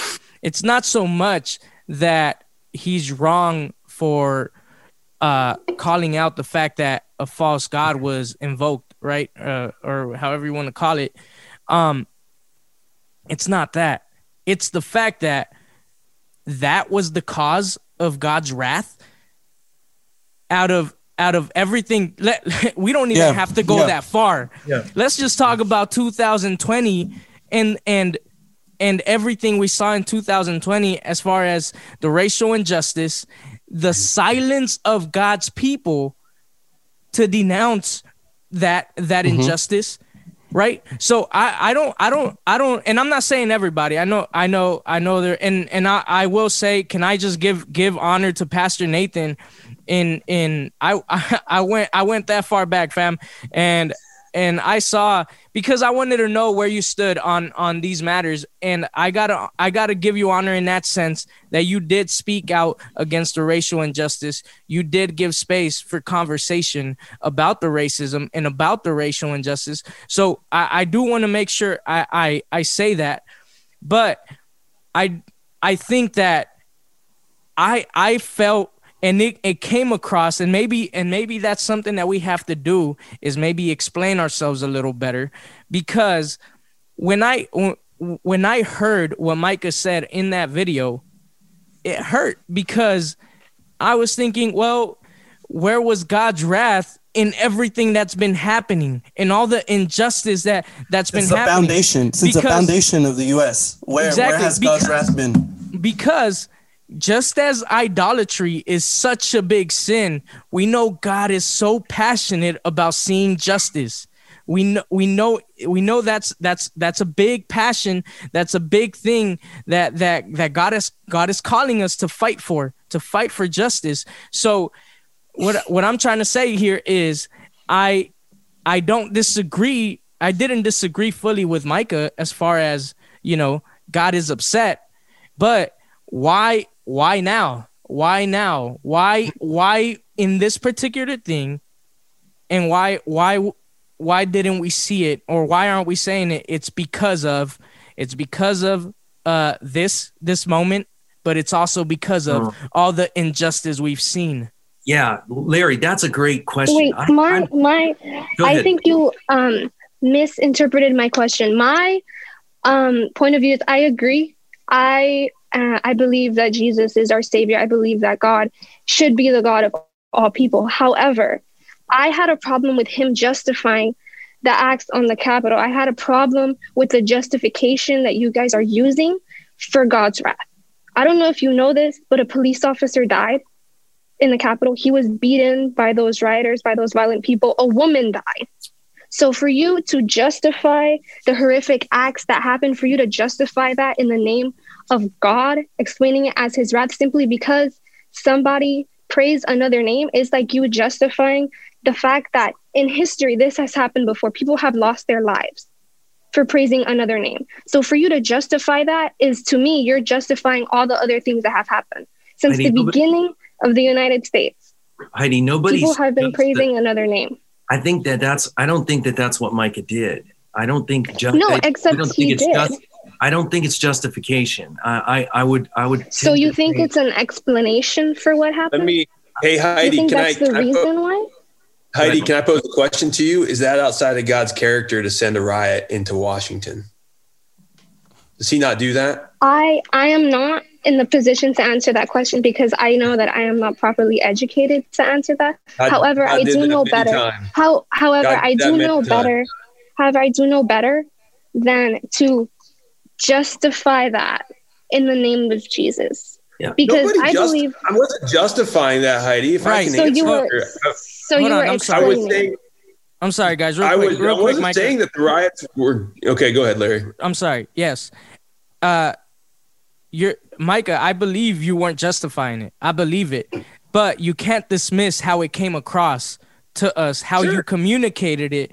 That's how it came across. And and and It- and mind you, this is somebody this is coming from somebody that knows your heart that or to Yeah. a certain extent and and is a friend and loves you and and I've I've for a long time there's a lot of things I've disagreed with with with some of the things you've said but I haven't I haven't had that conversation because I I didn't want I didn't want it to to affect our relationship in a negative way not because you were going to respond bad but because of how I was uh feeling emotionally about it right so but with this in particular, Micah, that's how it came across, Micah, because the response, and not just yours, but multiple conservative Christians, even Trump himself, the response was different in denouncing the, these riots versus what happened last year.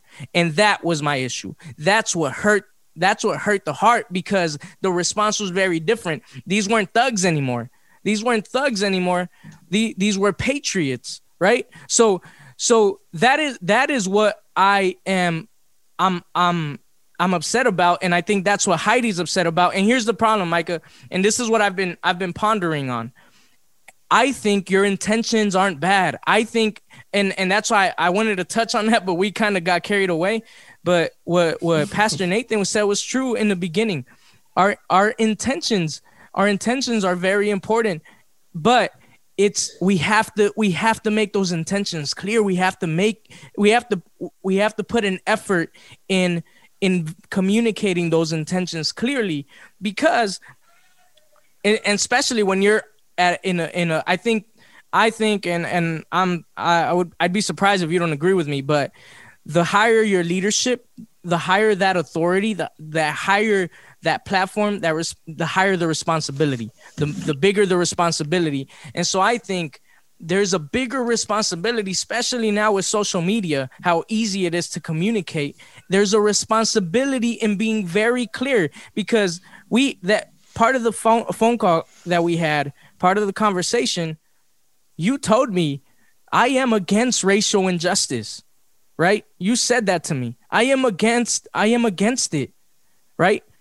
Now, I I mm-hmm. would have never known that. And maybe you have said it, but it's always tied your your your if if if you've ever said it, I'm sure that it's been tied to your political agenda or what you want to say regarding your politics stance and your poli- political ideology and and that's the issue because then it's it that message that i i wanted to hear that message of i am against racial injustice was distorted by everything else you said and that is why i was honoring pastor nathan because when i went and, and went back to see the post that you posted it wasn't distorted by anything else. You may have had other uh, stances on these things and, and other things you you, but it was separate. Your message was clear on I stand against this and I'm standing with my black brothers and sisters through this. Uh, hey, Micah, can I can I uh, say one thing that I yeah you know? Okay, and that's um, what love, by the way, love, love. Yeah. Okay, so here's a uh, I I know that we probably have unbelievers watching us right now, right?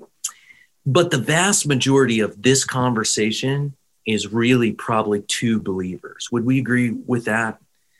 Okay. Absolutely. Um, so so when we come, you know, and I kind of tried to ask, hey, do we all believe that the Bible is inerrant? Do we all start on the same place, right? Is the Bible contain the word of God or is it the word of God? right? So, talking to people who may not understand this, if you're out here listening to this podcast, uh, to, to talk about this particular thing is to understand something called the gifts of Christ. The gift of Christ are in Ephesians chapter 4, verse 11, and it says that he gave some to be apostles and prophets and pastors and teachers and evangelists to train up the saints for works of service. So in the church, you have ministers of the gospel, though they may have the word pastor in front of them, that might not be their number one. That, that might not be the, the calling that they were really called to. We just call all leaders in the church, generally, we call them pastors. Um, but there are different ones, and different ones speak with different voices. And uh, so you'll hear this talked about as the fivefold ministry gifts of Christ right? These are literally people that God gives.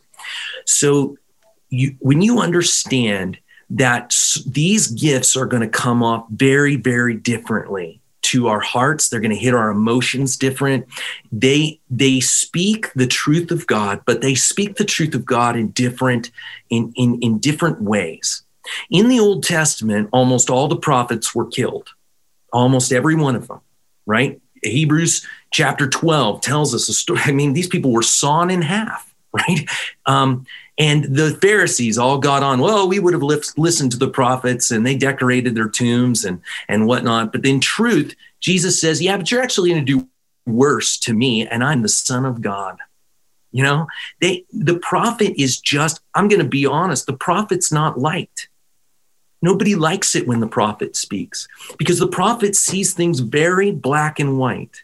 Now, uh, when I say the prophet, it doesn't mean that he's calling out us. There, there's two ways of the prophetic there's forthtelling and there's foretelling.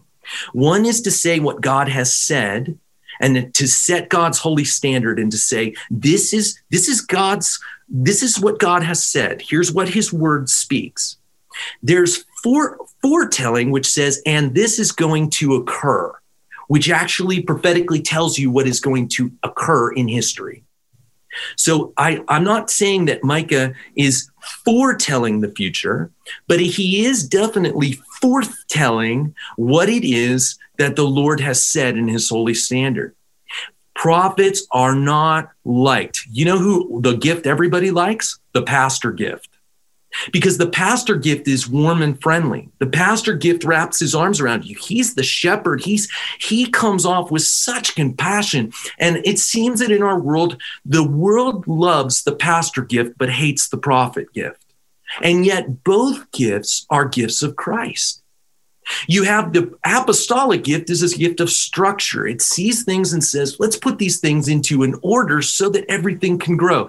If the if the if, if those five five gifts were the hand, the the the, the the apostle gift would be the thumb. It brings those other four gifts together and it releases those four gifts to do God's will in the world. But the prophet, many times, he has his finger in your face. And nobody likes your finger in a, a finger in their face, and yet God uses this one. The pinky is probably more the pastor gift. He's soft and gentle. And it's really funny. Can you really make the two very, touch very easily? Not, not easily. Mm-hmm. They're kind of different parts of the hand. They have a different function, but they're still what Christ gave to us. What you're hearing that that that is tough to hear, that you resist. You go, is God really doing this? Mm-hmm. Is God really behind this? I don't think that what Micah was doing was justifying it. I, I, think maybe that's a, a wrong look at it. What I think he was doing was saying, when did you think that the that that God would finally get fed up? Mm. And and and to your question, Larry, that you brought up, why this and not all these other things throughout the hundreds of years? Well, I'll give you a perfect example in the Old Testament. Do you remember the people that were constantly harassing the people of God? And the Lord told Samuel, go and tell Saul, wipe them out, man, woman, and children, wipe them out for their fullness of their wickedness. It's now the day to deal with them. There was a day in the past that they were not to be wiped out. And then we finally get to a point where God says, do it. And why is it that Saul did not remain king? Because he did not fully do what God had said. He spared Agag and he spared the sheep and he spared the best of, uh, uh of that people. God does have a point where he goes, enough's enough. I have permitted you to go on. Nineveh is a great example. Nineveh, the Ninevites were terrible people. They were all, every thought was towards violence. And God says, Go tell them I'm going to wipe them out in 30 days if they don't change. But they did change when they came and repented and heard the word of Jonah. God says, Okay, in my mercy, I'm going to delay. Mm-hmm. We've had a number of wicked things happen in our nation. There's no doubt about it. And eh, but here's the great thing I think that we need to take hold of. Yeah. We've been trying to do a more perfect union. You know, the, back in the very beginning, there was a number of states that wanted to deal with the slavery issue right then and there. And they promised that they would deal with it in a period of time. And, you know, people pushed it off and kicked the can down the road. But, you know, we finally had 700,000 Americans who died to make that right. And even though it didn't fix everything in a moment, it was still us creating a more perfect union. Yeah. Thank and you. I would like to say that we need to have an understanding of all of what God is mm-hmm. doing over time and not our limited perspective yeah. of what we understand. And and I I agree with everything that you said. I agree that the that the prophet is very in your face. But again, and and and I'm going to give it to Micah right now, but again, it's not the same energy.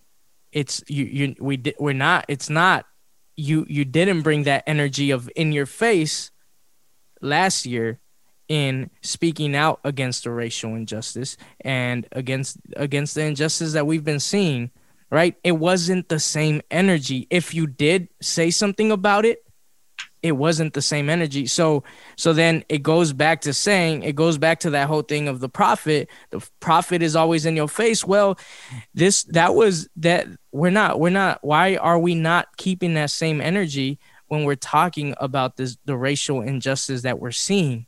It's not the same. So it's a little contradicting but i agree with what you said and what we expect from different leaders and all of that.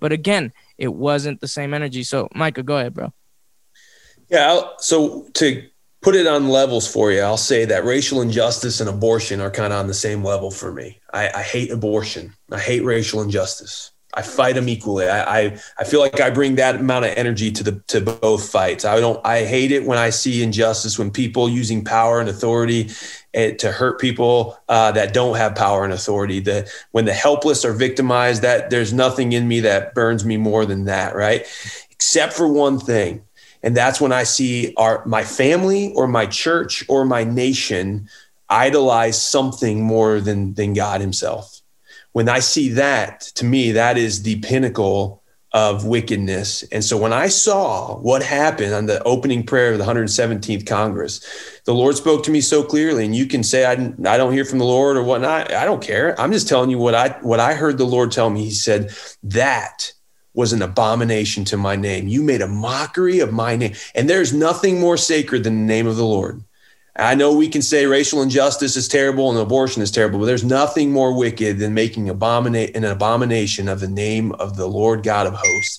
That is the thing that burns him, just like, and it should burn all of us who are believers. When they take the sacred and they profane it, that should make us totally totally burn with righteous anger. And so when I saw that, the Lord just spoke to me. He said, You made a mockery of my name for all the heavens to see. It's not a coincidence that three days later I made a mockery of your house for all the world to see. And that was what the Lord told me. It wasn't justifying that, but it is saying that God did bring those rioters to Washington. And I'll say that again. And if you think I'm I'm mad for saying that, go back and look at script, scripture. In in Second Chronicles 36, who brought Nebuchadnezzar? In the Chaldeans to destroy Judah. It was God. He said of the wicked king, he said, My servant Nebuchadnezzar will come in and he will riot and he will loot and he will destroy your king, your, your nation. And the king Zedekiah, Zedekiah was killed. His children were killed. They, it says that they treated the virgins horribly. They killed their sons and treated the virgins horribly. And it was the Lord of hosts who sent Nebuchadnezzar in to riot and loot. God's, God is not a God who will be mocked. And we have totally lost the fear of God in America. And so my video, Heidi, was that righteous anger. We've lost the fear of God and we think we can mock the name of God in our highest house and our nation and get away with that. We are sadly mistaken. We're foolish if we believe that. And I, I hate racial injustice and I hate abortion. But man, when I see our nation that was built on biblical principles and on the name of the Lord of heaven and earth. And when I see us mock his name now in our highest house, that to me was it was it was cosmic the earth-shattering ripple effects in the cosmic realm and the supernatural realm i don't think we will fully know until we get to heaven someday but but that's where i was coming from heidi when i was saying that it's not to justify the wickedness and the lord isn't justifying the wickedness but he will use wicked in his hand as a tool if he needs to he didn't create it but he will use it. And that's what we saw, I think, this past week in or the past week and a half in Washington. Jeff. You're, you're, muted, you're muted, Jeff. I appreciate you guys being honest. Um, um, um, yeah, I appreciate that. And a couple things I want to mention. Uh, three points really. The first one is the topic of freedom of religion, which is something that we've been talking about. Um, that's kind of uh, etched in and out of the conversation. And my question is, do you think that that we're f- freedom of religion means only Christians get to practice their faith, or the person that called upon the name of that false god also gets to practice their faith? Um, yeah. So because then, oh, go ahead. Because then, if if if it's only Christians who have the freedom to practice their religion, then we get into some pretty muddy waters uh, in terms of Amer- uh, the United States colonial past. Um, in my opinion, um, I think the way I interpret freedom of religion is you're free to practice whatever religion you're a part of, um, whatever religion you associate with.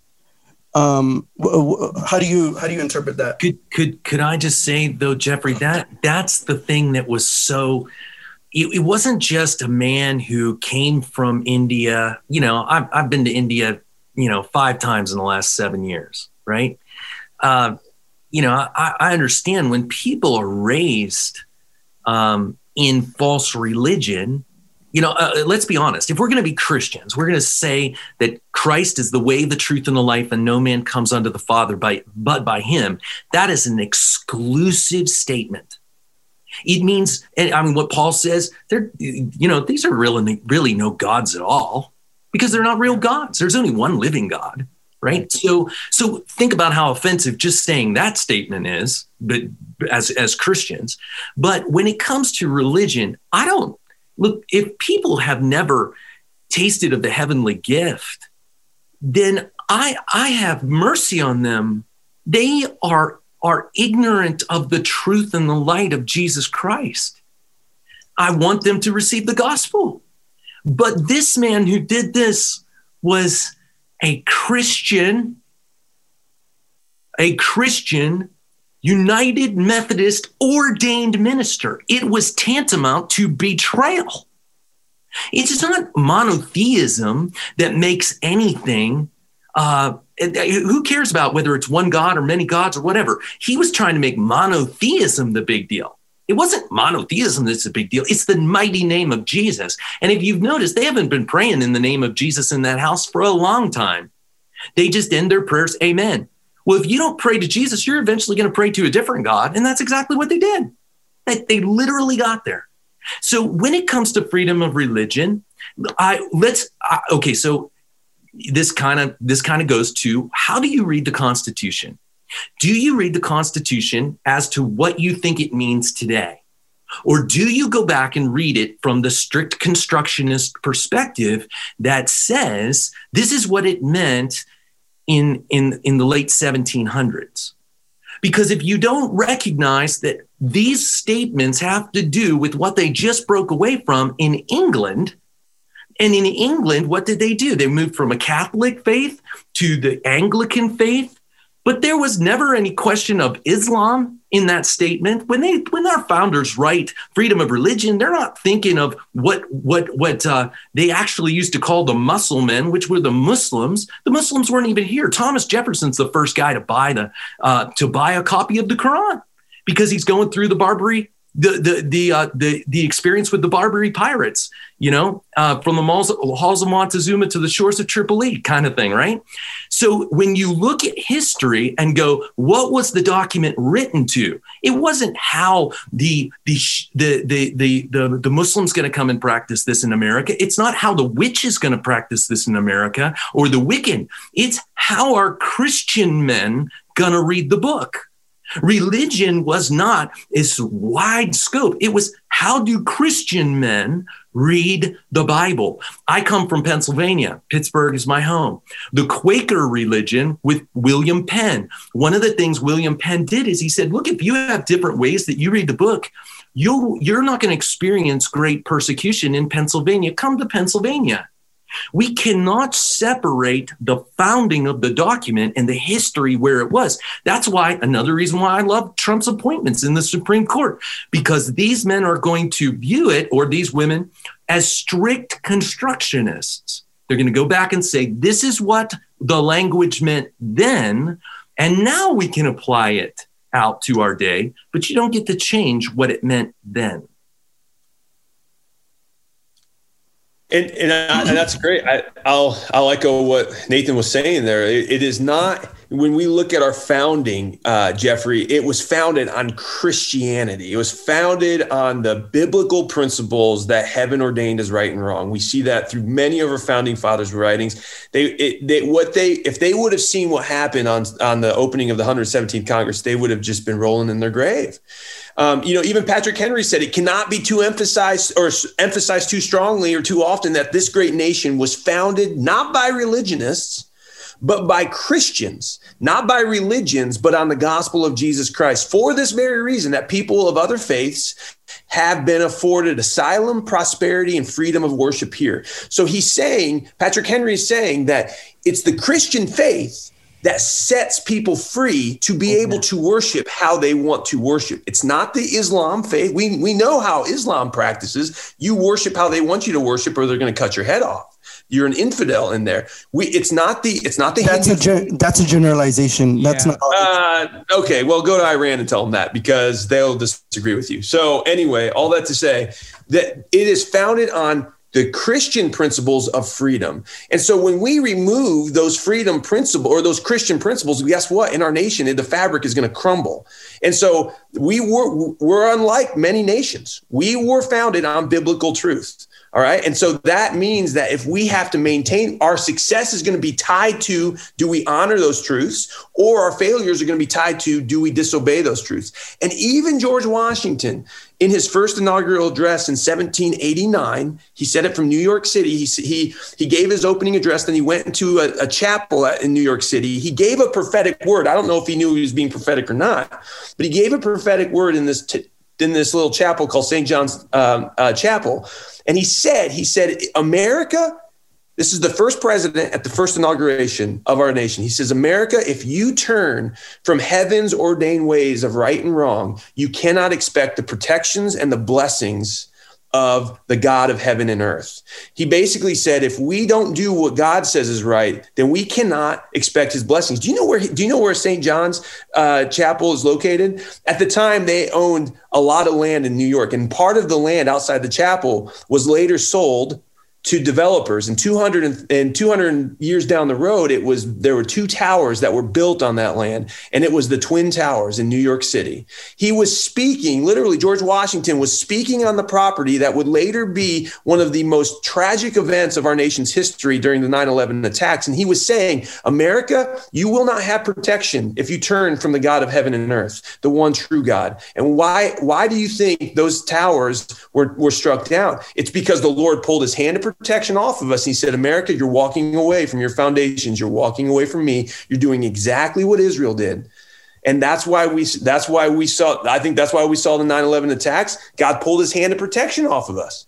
Micah and and that was a perfect transition. You're reading my mind because um kind of going back to the point of of God inciting and leading insurrections. So I, I, I have two examples that I want to bring to you. Uh, because I, I don't I don't agree with that. Um, but um, that's your stance, and I want to know what you think. Um, so you think do you think 9-11 was judgment on the United States and God caused no, it? I, no, I don't think it was judgment, nor do I think the nor do I think the attack on the Capitol was judgment. I think it's a shaking. I think the Lord is shaking us and saying, Wake up. My wrath and my mercy is not some or my wrath and my justice is not something to, to mess with. Wake up, America, come back to me, or else there will be really bad consequences so for you down the road. It's an act of judgment, essentially. You're you're just, you're just calling it a shaking. You're well, calling it a shaking, but it's an act of judgment. My other example that I wanted to bring up was a rebellion that happened in the 1800s uh, uh, from a slave called Nat Turner, who he uh, it's called Nat Turner's Rebellion, and he was a slave. And Nat Turner was having apocalyptic visions uh, that he would describe as coming from God. And essentially, what happened was that in those visions, he would see himself killing his white masters. Um, but he felt like they were from God. Um, and he did it. He killed his white masters. He he woke up one night and finally did it. And eventually he was killed, but he was trying to earn his freedom. And he felt like that was from God. Um, what, what do you think about that? Do you think God is capable of leading a slave rebellion like Nat Turner's? Yeah, absolutely. I mean, okay. we see that in scripture. He he did that often. Uh, he would he would call people to take up arms and and to fight for justice. I think that's not outside. You know, it's you, we have a hard time in America wrestling with the fact that God could really be a just, wrathful God because we only know Jesus in America as the good shepherd. We don't know him as the warrior king. You know, Exodus 15, 3 says, the Lord is a warrior, the Lord is his name. The, the Jesus that's going to be riding back on that white horse when he comes back commanding heaven's armies, it's going to, it's going to shock a lot yeah. of people in America yeah. because we think he's just the good shepherd. No, no, no, no he's the good shepherd absolutely but he's also the warrior king. And yeah. so for us to think that god you know wouldn't do this i mean look at second chronicles 713 we know 714 714 says if my people who are called by my name will humble themselves pray seek my face and turn from their wicked ways i will hear them from heaven and i will heal, heal their land. But second chronicles 713 says this. It says when i send the plague, when I send the disaster and the calamity upon your land, if my people who are called by my name will humble themselves. So it's the Lord sending it. And he's doing it because he doesn't ultimately, he doesn't want us to walk into the final judgment of his wrath which would be ultimate condemnation to the, the lake of fire. That's the thing the Lord is trying to wake us up. If He needs to judge us now as a nation, then to get us to turn back to him. And that causes, if he has to send a riot or a plague or a COVID virus or whatever it might be, he's going to do it. Now, that means sometimes God sends it, and it means sometimes God doesn't send it. I'm not saying that all circumstances are God breathed, but I will say God does do that to get our attention at times throughout history. And it's, and it's, and I would say, you know, it comes back to, uh, Jeffrey, you used the word judgment. As a parent, um, I would not say it's my wrathful judgment against my kids when they do wrong. It's corrective action. Everything is to get them to repent, to turn from their wicked ways, right? And it's painful and it sucks, but ultimately there's love in it. And, and the Bible even says that that we as sons hate our father's discipline when we're young, but when we're old, we can look back and thank God for it because we recognize that it's love. And so I, I would just say it's, you know, if, if there are things that God does to say, hey, America, if you think I'm not going to, uh, I'm just going to let you persist in your wickedness, I actually love you with an everlasting love. That's the cool thing about all the prophets. If you, they they speak this term and and love, but it's often it's often after they say all the terrible things that are going to happen. It's more towards the end of the book in most cases where it says, "But these things don't have to happen to you if you will repent. If you you know if if you come back to me." I mean, we see we if we simply started from a biblical perspective would we have racism in our country? I mean, I mean, right from the get-go, the book of Acts is written, and we see that all of us are are, are made in the image of God, and God has a heart for all the nations. If we really had the mind of Christ, we wouldn't have that wickedness in the world because and, and we see that different cultures do have struggles. I mean, the book of acts shows that there was there were women being left out of the greek speaking women were left out of the distribution of the food when the when the hebraic and they had an answer for that. And it was actually what heidi brought up representation. In representation make sure let's okay now let's appoint the deacons. Like there's such beauty if we go back to the scriptures. And we but right now guys the greatest war on christianity is the war on did God really say, which is where it started at in the in the in the Garden of Eden. If you remember the deception of the serpent, the question to Eve was, Did God really say? Now we're doubting everything that the Word of God says. We're doubting whether even the Word of God is the Word of God.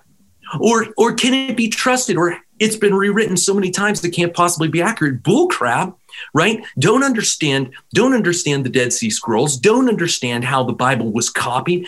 And people, because they now doubt whether God has said, we're in a world of confusion. But that's exactly what God said was going to happen. If you don't stick to me, you're going to be confused and you're going to be broken.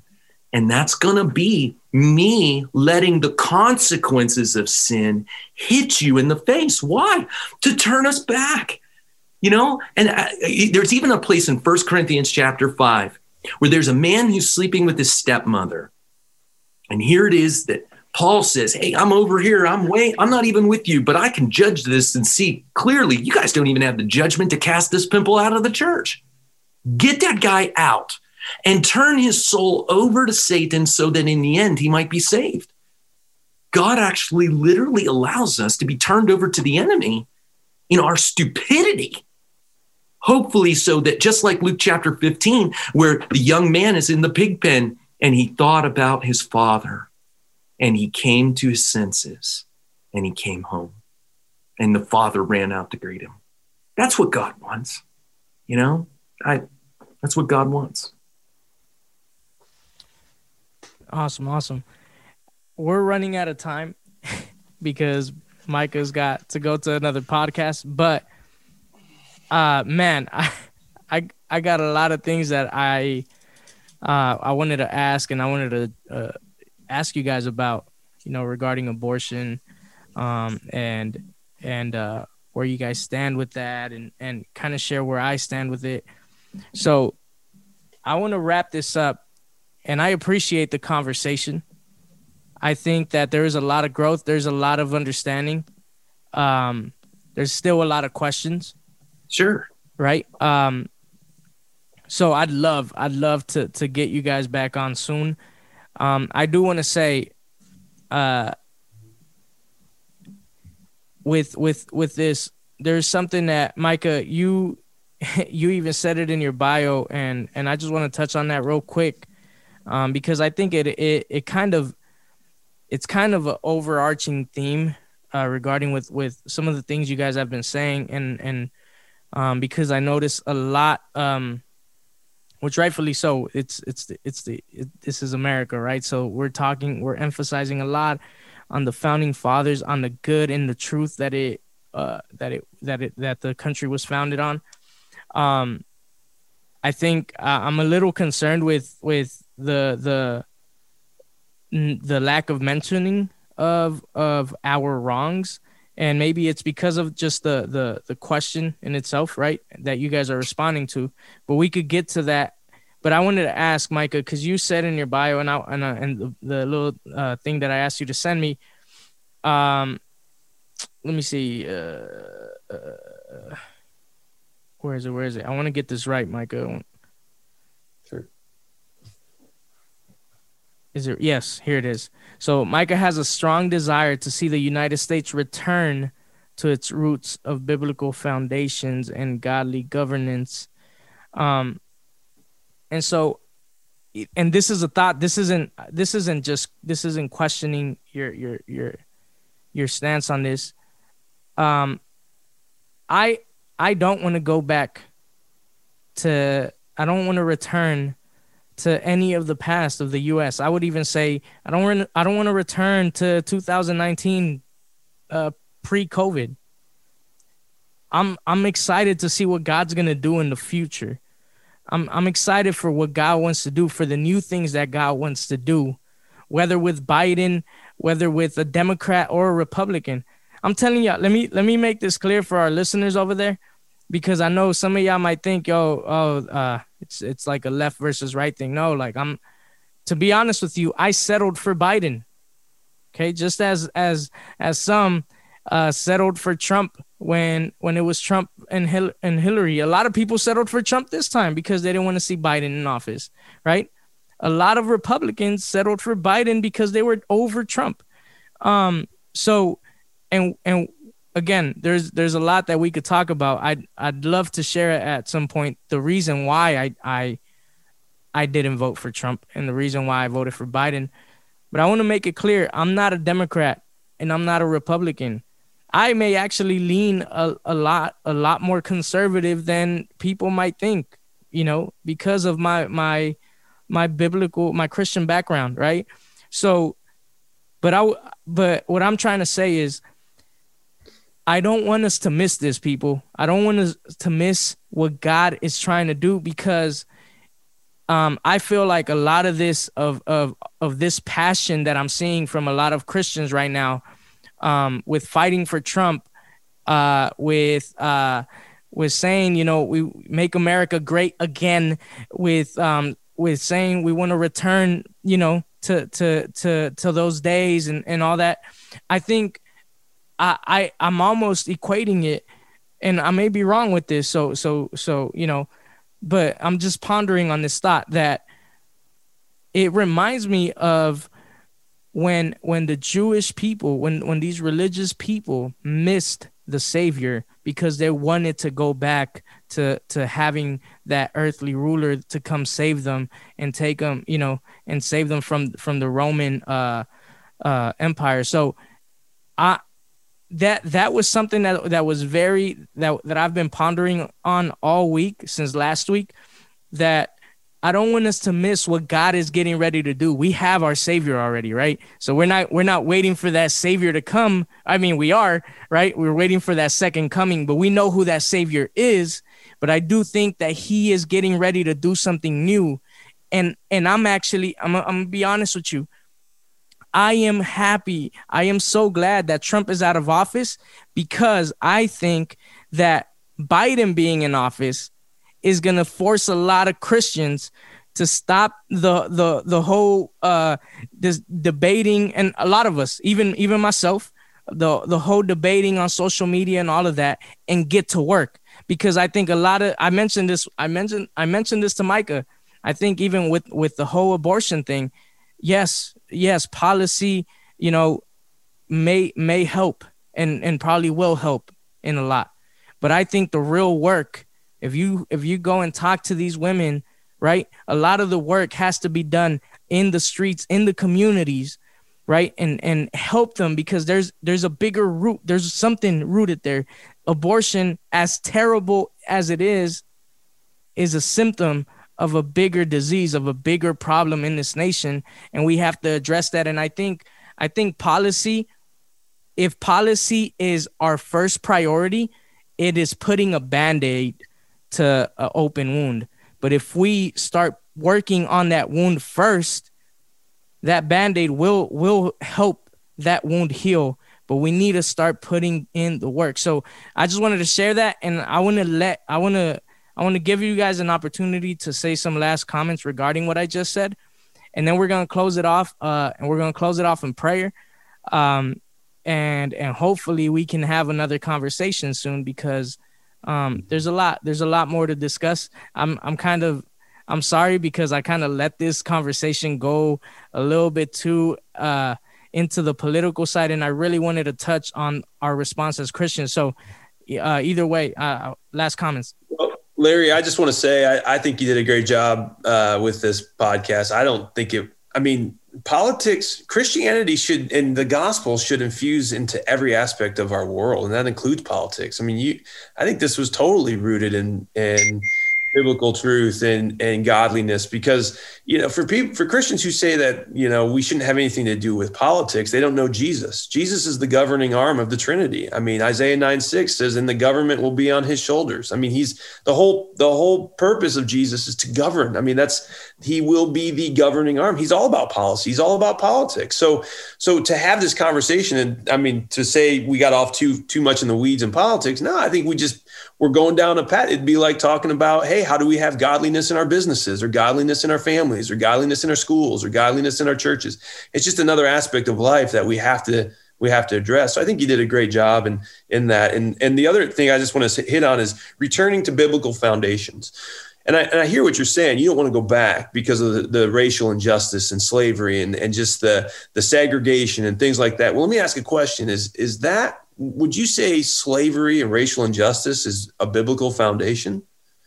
I, think you would probably say, no, it's not at all. I'm not saying return to that. I'm saying return to what the founder set up to, to be true. And that's that godliness and governance is a good thing and that will look different going forward absolutely like god's doing a new thing he's not he's not saying go back and do the old thing he's saying do a new thing but it needs to be returned returning to the principles of godliness returning to the principles that the bible lays out yeah. because when that happens every single person white brown black red man woman child every single person in our nation will be better for it and that includes people who don't even worship the lord That includes people who have a different ideology of worship. I don't want, I'm not, from a political standpoint, I'm not advocating for everyone to be a Christian.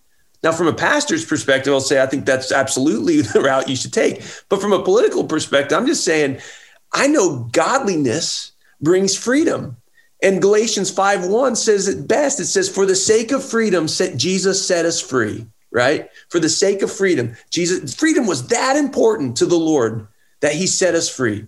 And if it's that important to the Lord, and he knew people were going to walk away, he knew that I, I'm going to set you free. And that means there are going to be some of you that I love that will totally reject me, that will spit in my face, and that will that will walk themselves right into hell. And it's going to break his heart. But yet, for the sake of freedom and how important freedom was, he set us free. America needs to follow that model. And if we get if we get away from the gospel, then that freedom is going to go away with it. And that's not a good thing for any of us. So that's what I mean when I say, hey, we need to return to biblical foundations um, that we were founded on. So, but I appreciate you, Larry. Thank you for this time. It's been an honor to be here and and love you, brother. Likewise, likewise. Love you too, man.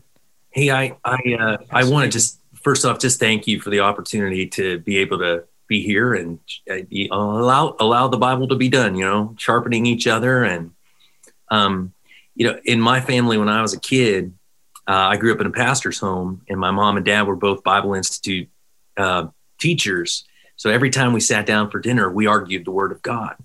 And uh, one of the things it does is just it it it it really helps you to to refine your argument, right? We all have holes in our arguments, and we all have perspective that we don't see. So unless we have a place where we do have um, a tolerance to at least listen to the other side, right?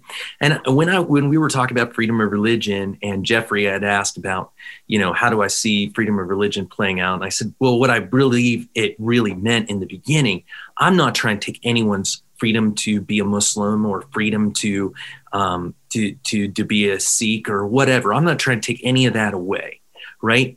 I think that when Christians live with godly charity towards people who are unbelievers. And they're, you know, some some people the Bible talks about how we treat the foreigner, right? How do we treat the foreigner?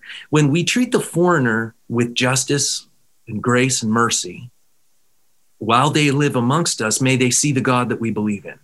That's what I hope. I don't want Muslims to stay Muslims. I want them to become Christians. That's why I'm a preacher of the gospel, right?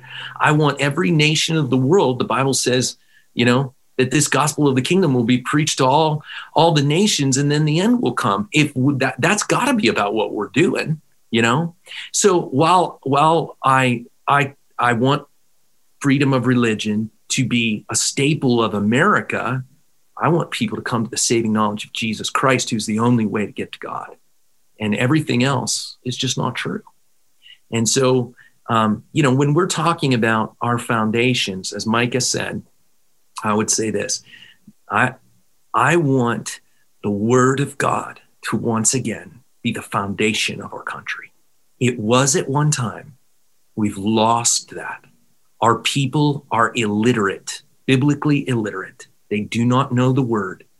And where there, there is no vision, which is the scripture gives us a vision of what God wants for us. And that is policy. And that's where we get our word politics right? We're only talking about the policies, the ways of the Lord. When we are faithful to our wives and we and we stay in our homes and raise our children, those are policies of the Lord and they lead to life and they lead to sons and daughters who know who they are and they have the good identity. That's what I want to see. And you know, you're right. Whoever said it, I, I can't remember who it was that said it, but the band-aid, uh, uh, you know, abortion, dealing with the abortion issue alone is, is like putting a band aid on it. Well, I think that there's a real truth in what you're saying, but can I say this?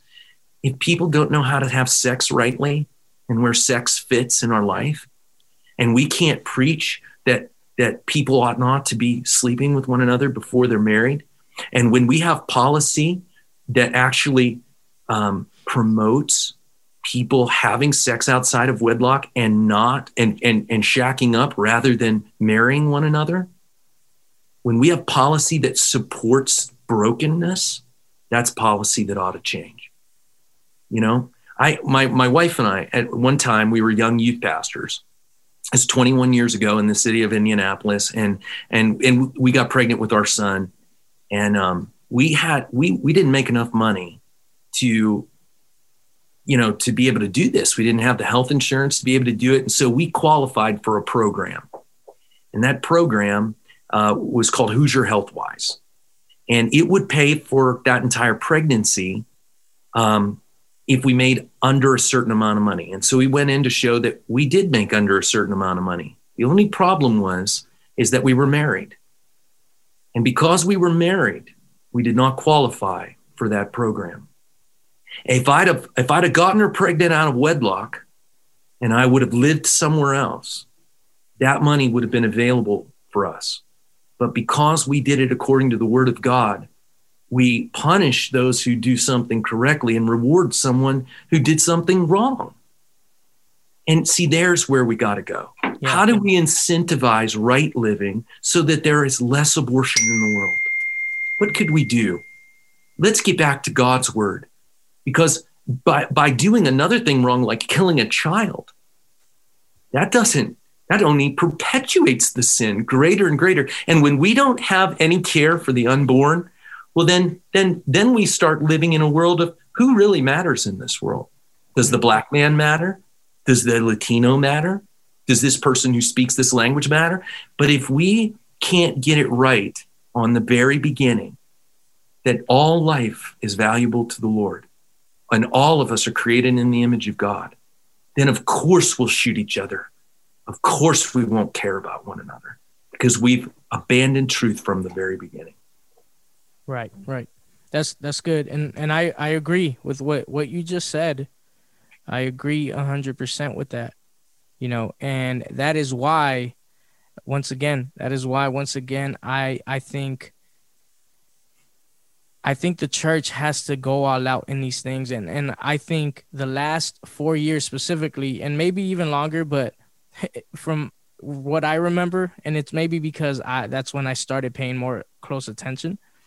But the last four years, I've seen the church be more invested in debating on who's right and who's wrong, on what uh, leader is the right one or which one isn't. And I know those things are important. I'm not saying they're not. But what you just said, that's the work that should take priority, should take our energy, our investment. Earlier, you said, and I'm gonna wrap it up with this.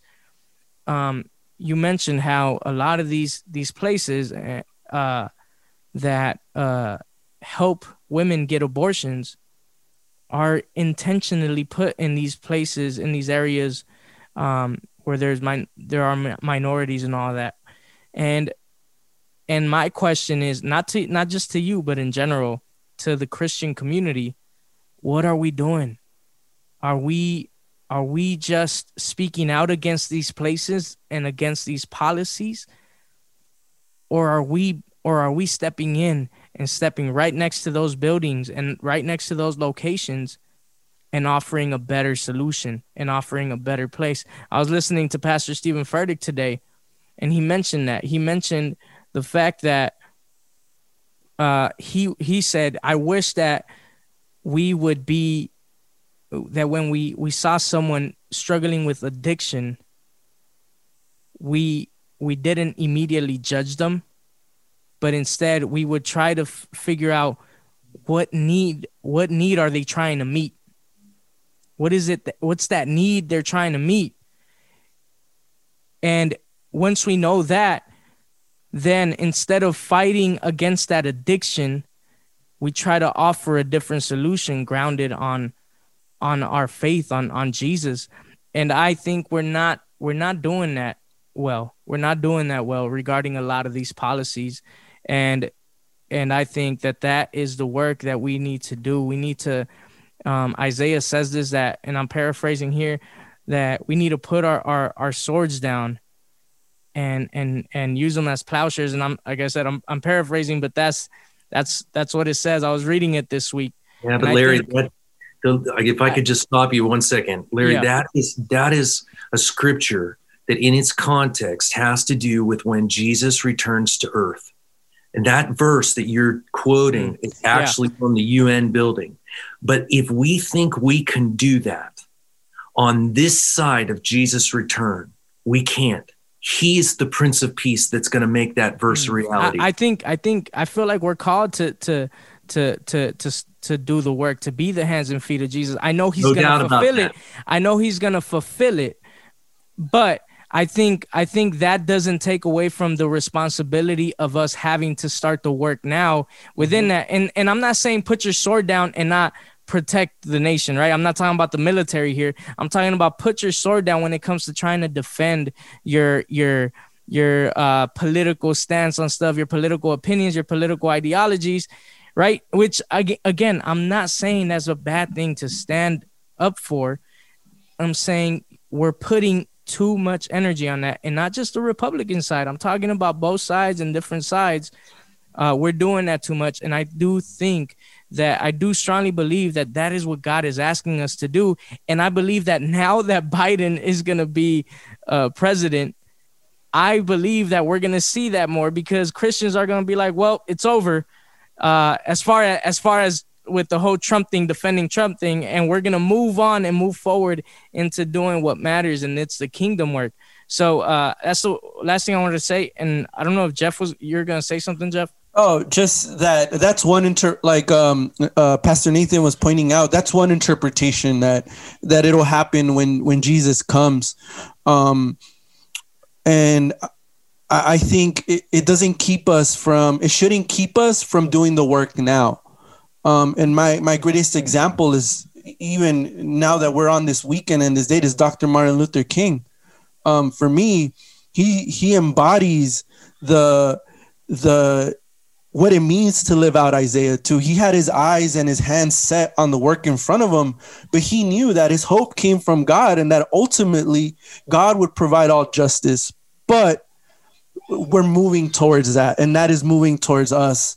And it, and it shouldn't keep us from doing the work.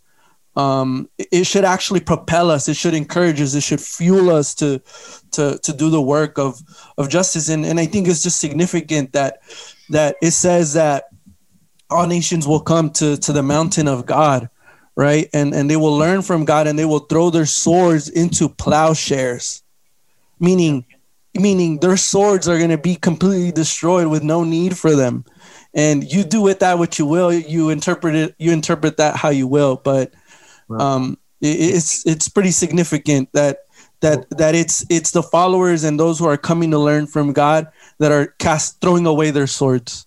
Well, it's guys I I I uh, I want to tell you. I mean, you go back and look at the context of that verse. It's when the Prince of Peace is here. Um, and I'm I I want justice in the world. I want peace in the world. I, I want all those things. I just want you to know. It also says we won't have healthcare problems anymore during those days because you'll go to the mountain of God and be healed because He'll be presently with us at that time but but we do need to understand the context of of that is is is that that's how badly we need Jesus to come. When Jesus comes though, he's going to be he's he's going to come with his robe dipped in blood. He's going to come with faithful and true written on his hip. And a sword of, of, of his word is going to come out of the mouth. It's going to lay the nations low. And then those who did not want him to be king, he's going to say, Bring them here and slay them before me. And that's going to mess with a lot of people who don't see Jesus as that way. But that's what the word of God says is going to happen. There's going to be blood to the horse's bridle. There's a lot of things where I think we would say, peace, peace, peace. When he comes again, Armageddon happens. So, so we need to realize, yeah, we have a work to do to show the love of Christ, the, the hands and feet of Jesus. I do not disagree. But we do need to be looking forward with our eyes on the prophetic words of God and what God is doing amongst the nations. Because not everything is as we see. Once again, we see through glass darkly, yeah. but then we will see face to face. We, we, we're a little, sometimes we think we know too much, and you know, so much. And we're going to be really humbled with a lot of the things that we're going to see and try to explain. Right. And, and, and again, I I think you're what you're saying is true, and I think that one doesn't have to be separate from the other. Like I think we are expectant and we're hoping, and you know we're saying Jesus come, you know, but there's still work to do. We are still called to do the work. So I think it is Amen. it is not one or the other. It is both. You know. So so and and you know for Micah and I, Life Church, hey, what you guys are doing in order to love to love the Lord and to and to speak life into the people in LA, good for you, man. We'll be praying for you. We're Appreciate we're doing it, it too. We're doing it too. And you know, whether you're setting women free in India from slavery or you're helping some homeless person to be able to understand, you know, God's love for him, you know, the gospel is what fuels us and and and and the, and the people are right before us. So we need to do all we can. Amen. Mm-hmm. Amen. Thank you, Mike. Hey, Larry, uh, I, I've got to go. I've got another podcast interview yeah. I got to jump onto. Actually, this is like day of podcast for me. I, um, but can I? Would you mind if I pray for Please, us? Would that be okay? I was going to ask you if you could pray for us. Okay, cool. I'd love to. I'd love to. Heavenly Father, Lord, thank you. We we just come before you in the mighty name of Jesus right now. We just say thank you for what you're doing here. Thank you that your church, God, is growing and your church is is proclaiming truth. Uh, your church is being the hands and feet of Jesus, and your church is uh, is not is not bowing down to fear, Lord. And I just thank you for our brothers and sisters here who are on this uh, uh podcast today, Lord. That you would just bless them. Would you protect them and give them great anointing and favor, God, to do the work of the gospel wherever you plant them, Lord. And Lord, I ask that more than anything, Lord, we we glorify you and point people to your name. And would you just instill in us, Lord, a mighty fear of God? Would you bring back bring us back to to knowing who you are, the full nature of you, as we know you as the shepherd, but also, Lord, as the mighty King. And Lord, let us understand uh, just how awesome you really are, Lord, as we walk through this life. I, I truly believe that will change us and it will change our nation. And God, we pray for our nation. We pray for our community and our nations. We know the only the only thing that's going to save us is you. And so, God, would your goodness just flood our streets from LA to New York and everywhere in between, God. And because if we have you, then we have everything. But if we don't have you, then we have nothing. And so, Lord, we just uh, we just pray that now in the mighty name of Jesus. We love you, uh, and and thank you so much for what you're doing. Amen. Amen. Amen. Thanks, guys.